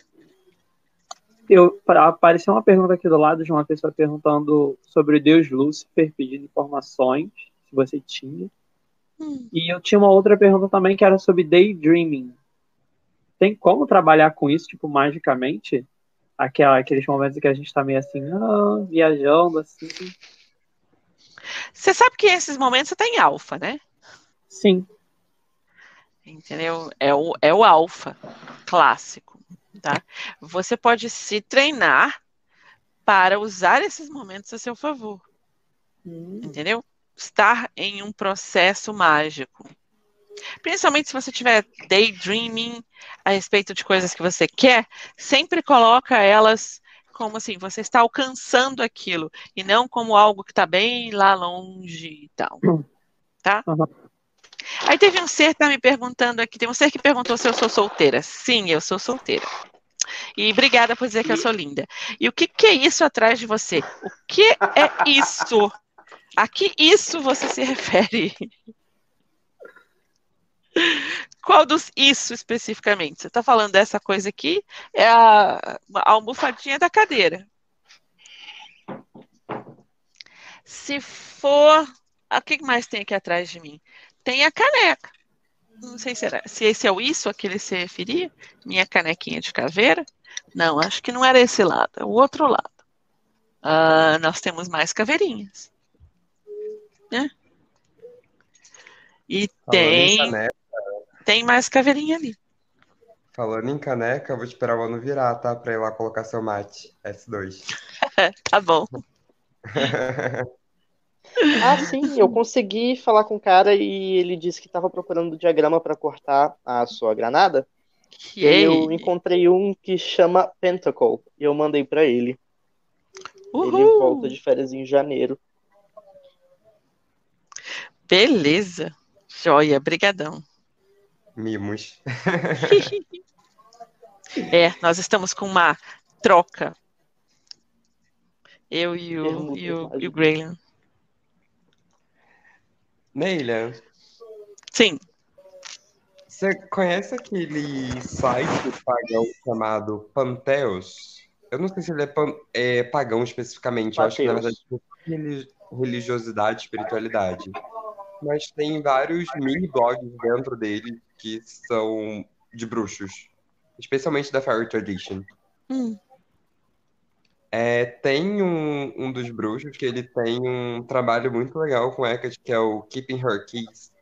Eu não uhum. sei se você conhece. Eu consegui o livro e aí eu vou estar lendo nos próximos, em algum momento. É. Eu ganhei ele também de presente. Ó, tem uma pergunta aqui que Estrelando a Estela respondeu, perguntou várias vezes. Se eu já trabalhei com outros deuses da magia além de Hecate que são similares. Várias.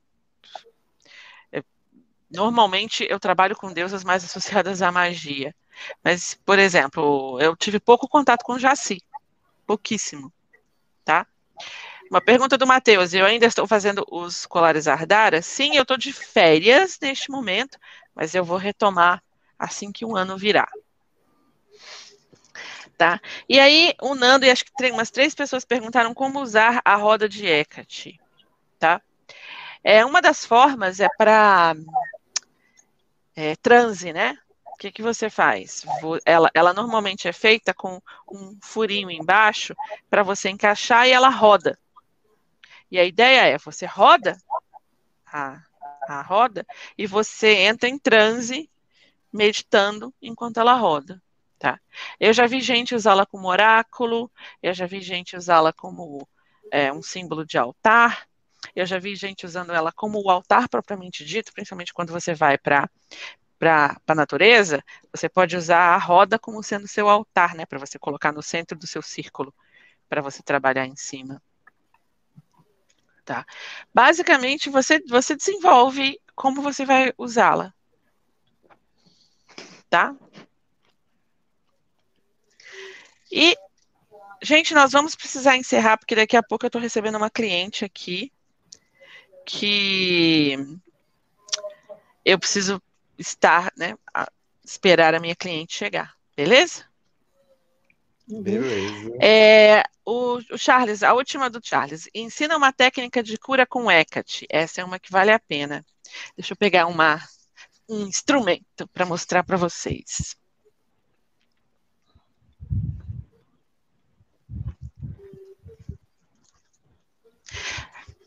Essa eu aprendi com, com a própria deusa. Você pega uma chavinha muito simpática. Essa daqui, por exemplo. Ah, fugiu. Uma chave velha, bem antiga, tá? Essa chave vai ser a chave da cura, digamos assim, ok? E aí, você pode usar esta chave, você consagra a chave para Hecate e para cura você vai usar ela de várias maneiras. Uma delas, é colocar uma cordinha simpática nessa chave e você vai usá-la como pêndulo para encontrar os ingredientes mais adequados para fazer um elixir para aquela pessoa, para aquela cura específica. Então você vai com a chavinha usando como pêndulo em cima das pedras, pedindo para que Hecate te mostre o caminho da cura. Tá? Essa é uma técnica. Outra técnica também usando a chave, também para cura, tá? Você vai pegar um papel, você vai escrever qual é o problema da pessoa e você vai passar por essa abertura aqui da chave, tá? Na hora que você passa, você está tirando isso da vida da pessoa e aí você joga no fogo, tá? Se for uma cura para você, você pode soprar aquilo que você quer se livrar também pelo buraco da chave, para Eka te mandar embora. Tá? Ela manda aquilo embora. Ok? A, a chave também pode ser usada para você passar na pessoa, na área que precisa de cura. Tá? Pra, tanto em forma de X para tirar o problema, como assim em ondas para poder trazer a cura, o, o, poder de cura do corpo da pessoa para se livrar daquele problema. Então, assim, se você estiver fazendo, deixa eu usar isso daqui como exemplo, ó. Se você estiver fazendo a técnica do X, você faz um X na coisa que você quer curar, né? Três vezes assim com a chave, tá? Se você estiver fazendo a técnica de tra trazer a cura do corpo da própria pessoa, você vai fazer em ondinhas assim, tá? O X você sempre faz com essa parte, né? Com a ponta. A ondinha você pode fazer assim, por exemplo, tá? Com a parte redonda da chave, ok? É Você isso. E aí, eu- Trazer a doença para a chave também e depois purificá-la, né? sim. E aí depois você deixa, você enterra ela, deixa ela enterradinha uns três dias na terra para poder curar, tá? Tá bom? Beleza. Então Meire, vamos encerrar para eu ir lá me preparar para atender minha minha cliente. E por tudo. Alô? Gente, muito obrigada pela presença, muito obrigada pelas perguntas. Dita, mais uma vez, obrigada por organizar e por fazer as perguntas. E agora, 2020, a gente vai retomar ter hangouts com mais frequência, tá? A gente selecionem os temas que vocês quiserem da próxima vez, e aí a gente se vê, de preferência, de repente, ainda em janeiro, a gente já faz mais um, se o Dilton tiver Agora que tá disponibilidade. algum certo hype disso, a gente podia ter um hangout de magia celta, né? Ai, tudo Ok. pra mim. É só organizar. Eu não sei se tem uma lista de, de temas que já estavam mais ou menos na, na ordem, mas Tinham assim, dois anos atrás. Sim, a lista de vocês 2017 vale ainda. Eu acho que vocês definem, gente, é só me dizer. Eu vou catar de novo essa lista, ou de repente eu faço uma nova, selecionando assim os temas que a gente já teve e os que eu vejo mais que a galera pergunta, né, nos grupos. Uhum. E aí, de repente, eu, eu faço a enquete essa semana ainda. É, Tá e jogo lá no, no grupo pra gente fazer. É, pode Beleza. pode até ter aqueles hangouts de parte 2 que ficou, né? Que tem às vezes muitas perguntas. Como essa de mais edições ficou um montão de perguntas ainda sobre portão de chifre, marfim, né? Não. É legal, né? É, ver os temas. Uhum. Sim, a gente pode fazer isso. Ah, outra possibilidade também é fazer umas perguntas gerais. Ah, sim. Fazer um, né, É, para as pessoas perguntarem o que quiserem. Tudo bem, Podia ser o próximo. também. Vou jogar lá no grupo, a gente vota então. Tá bom. Beleza. Beleza. Beijos. Então, boa noite. Beijos, boa noite. e Obrigada por Bye. Beijo.